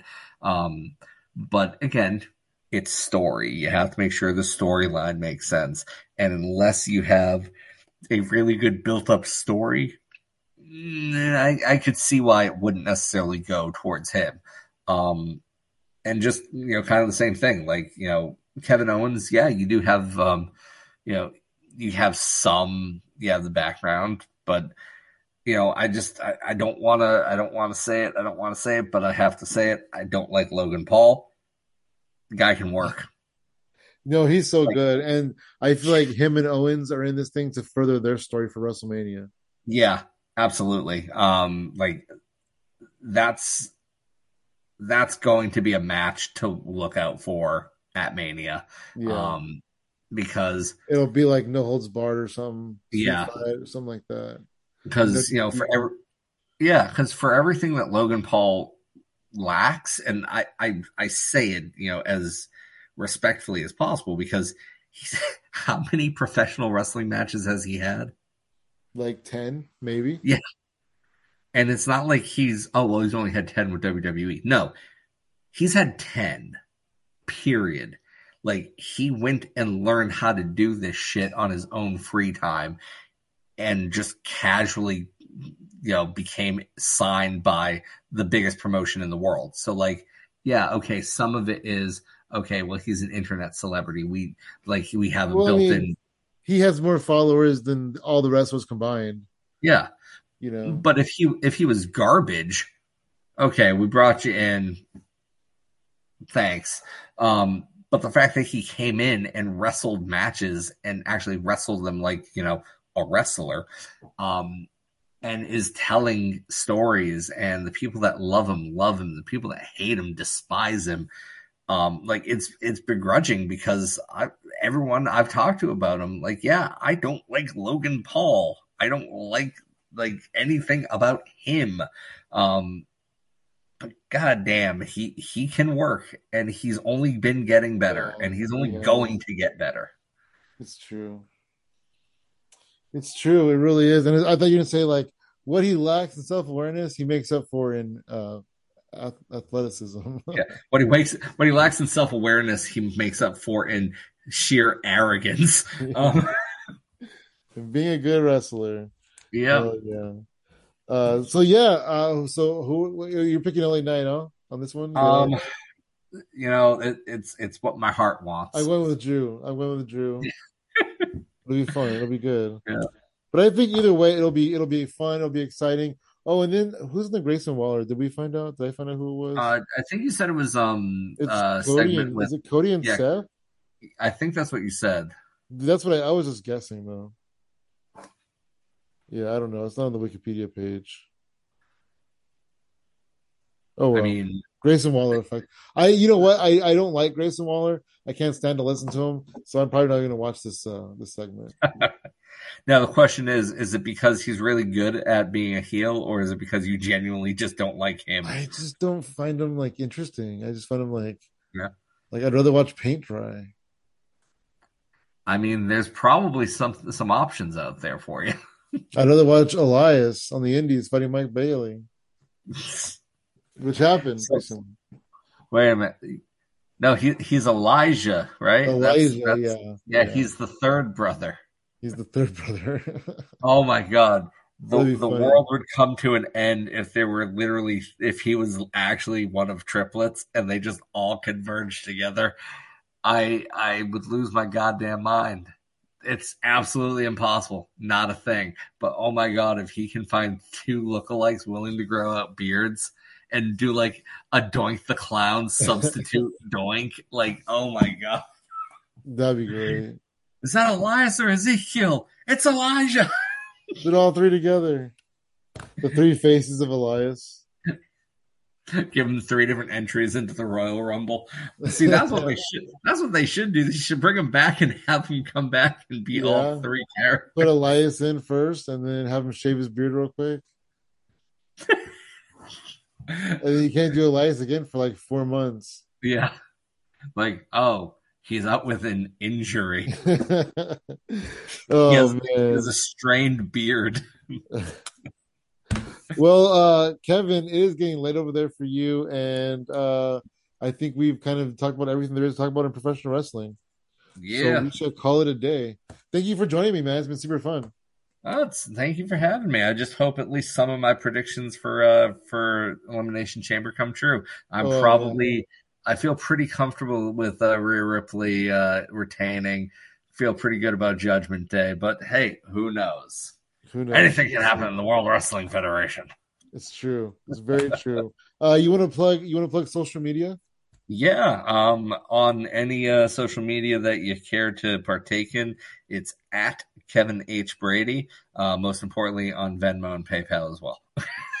and the H is important, you guys. Yeah, the H Otherwise is important. Uh, yeah, there's a uh, there's a congressman in Texas named Kevin Brady, and uh, yeah, I, I got the band hammer a couple of times, some some social media timeouts because they thought I was him. So make sure that oh, H is there. you damn politician. Yep. Uh, you can find me at Funky Sam Medina, and uh, yeah, across the board, and everything else is at Hypothetical Comedy. Awesome, man. Thank you so much. Well, thank you for having me.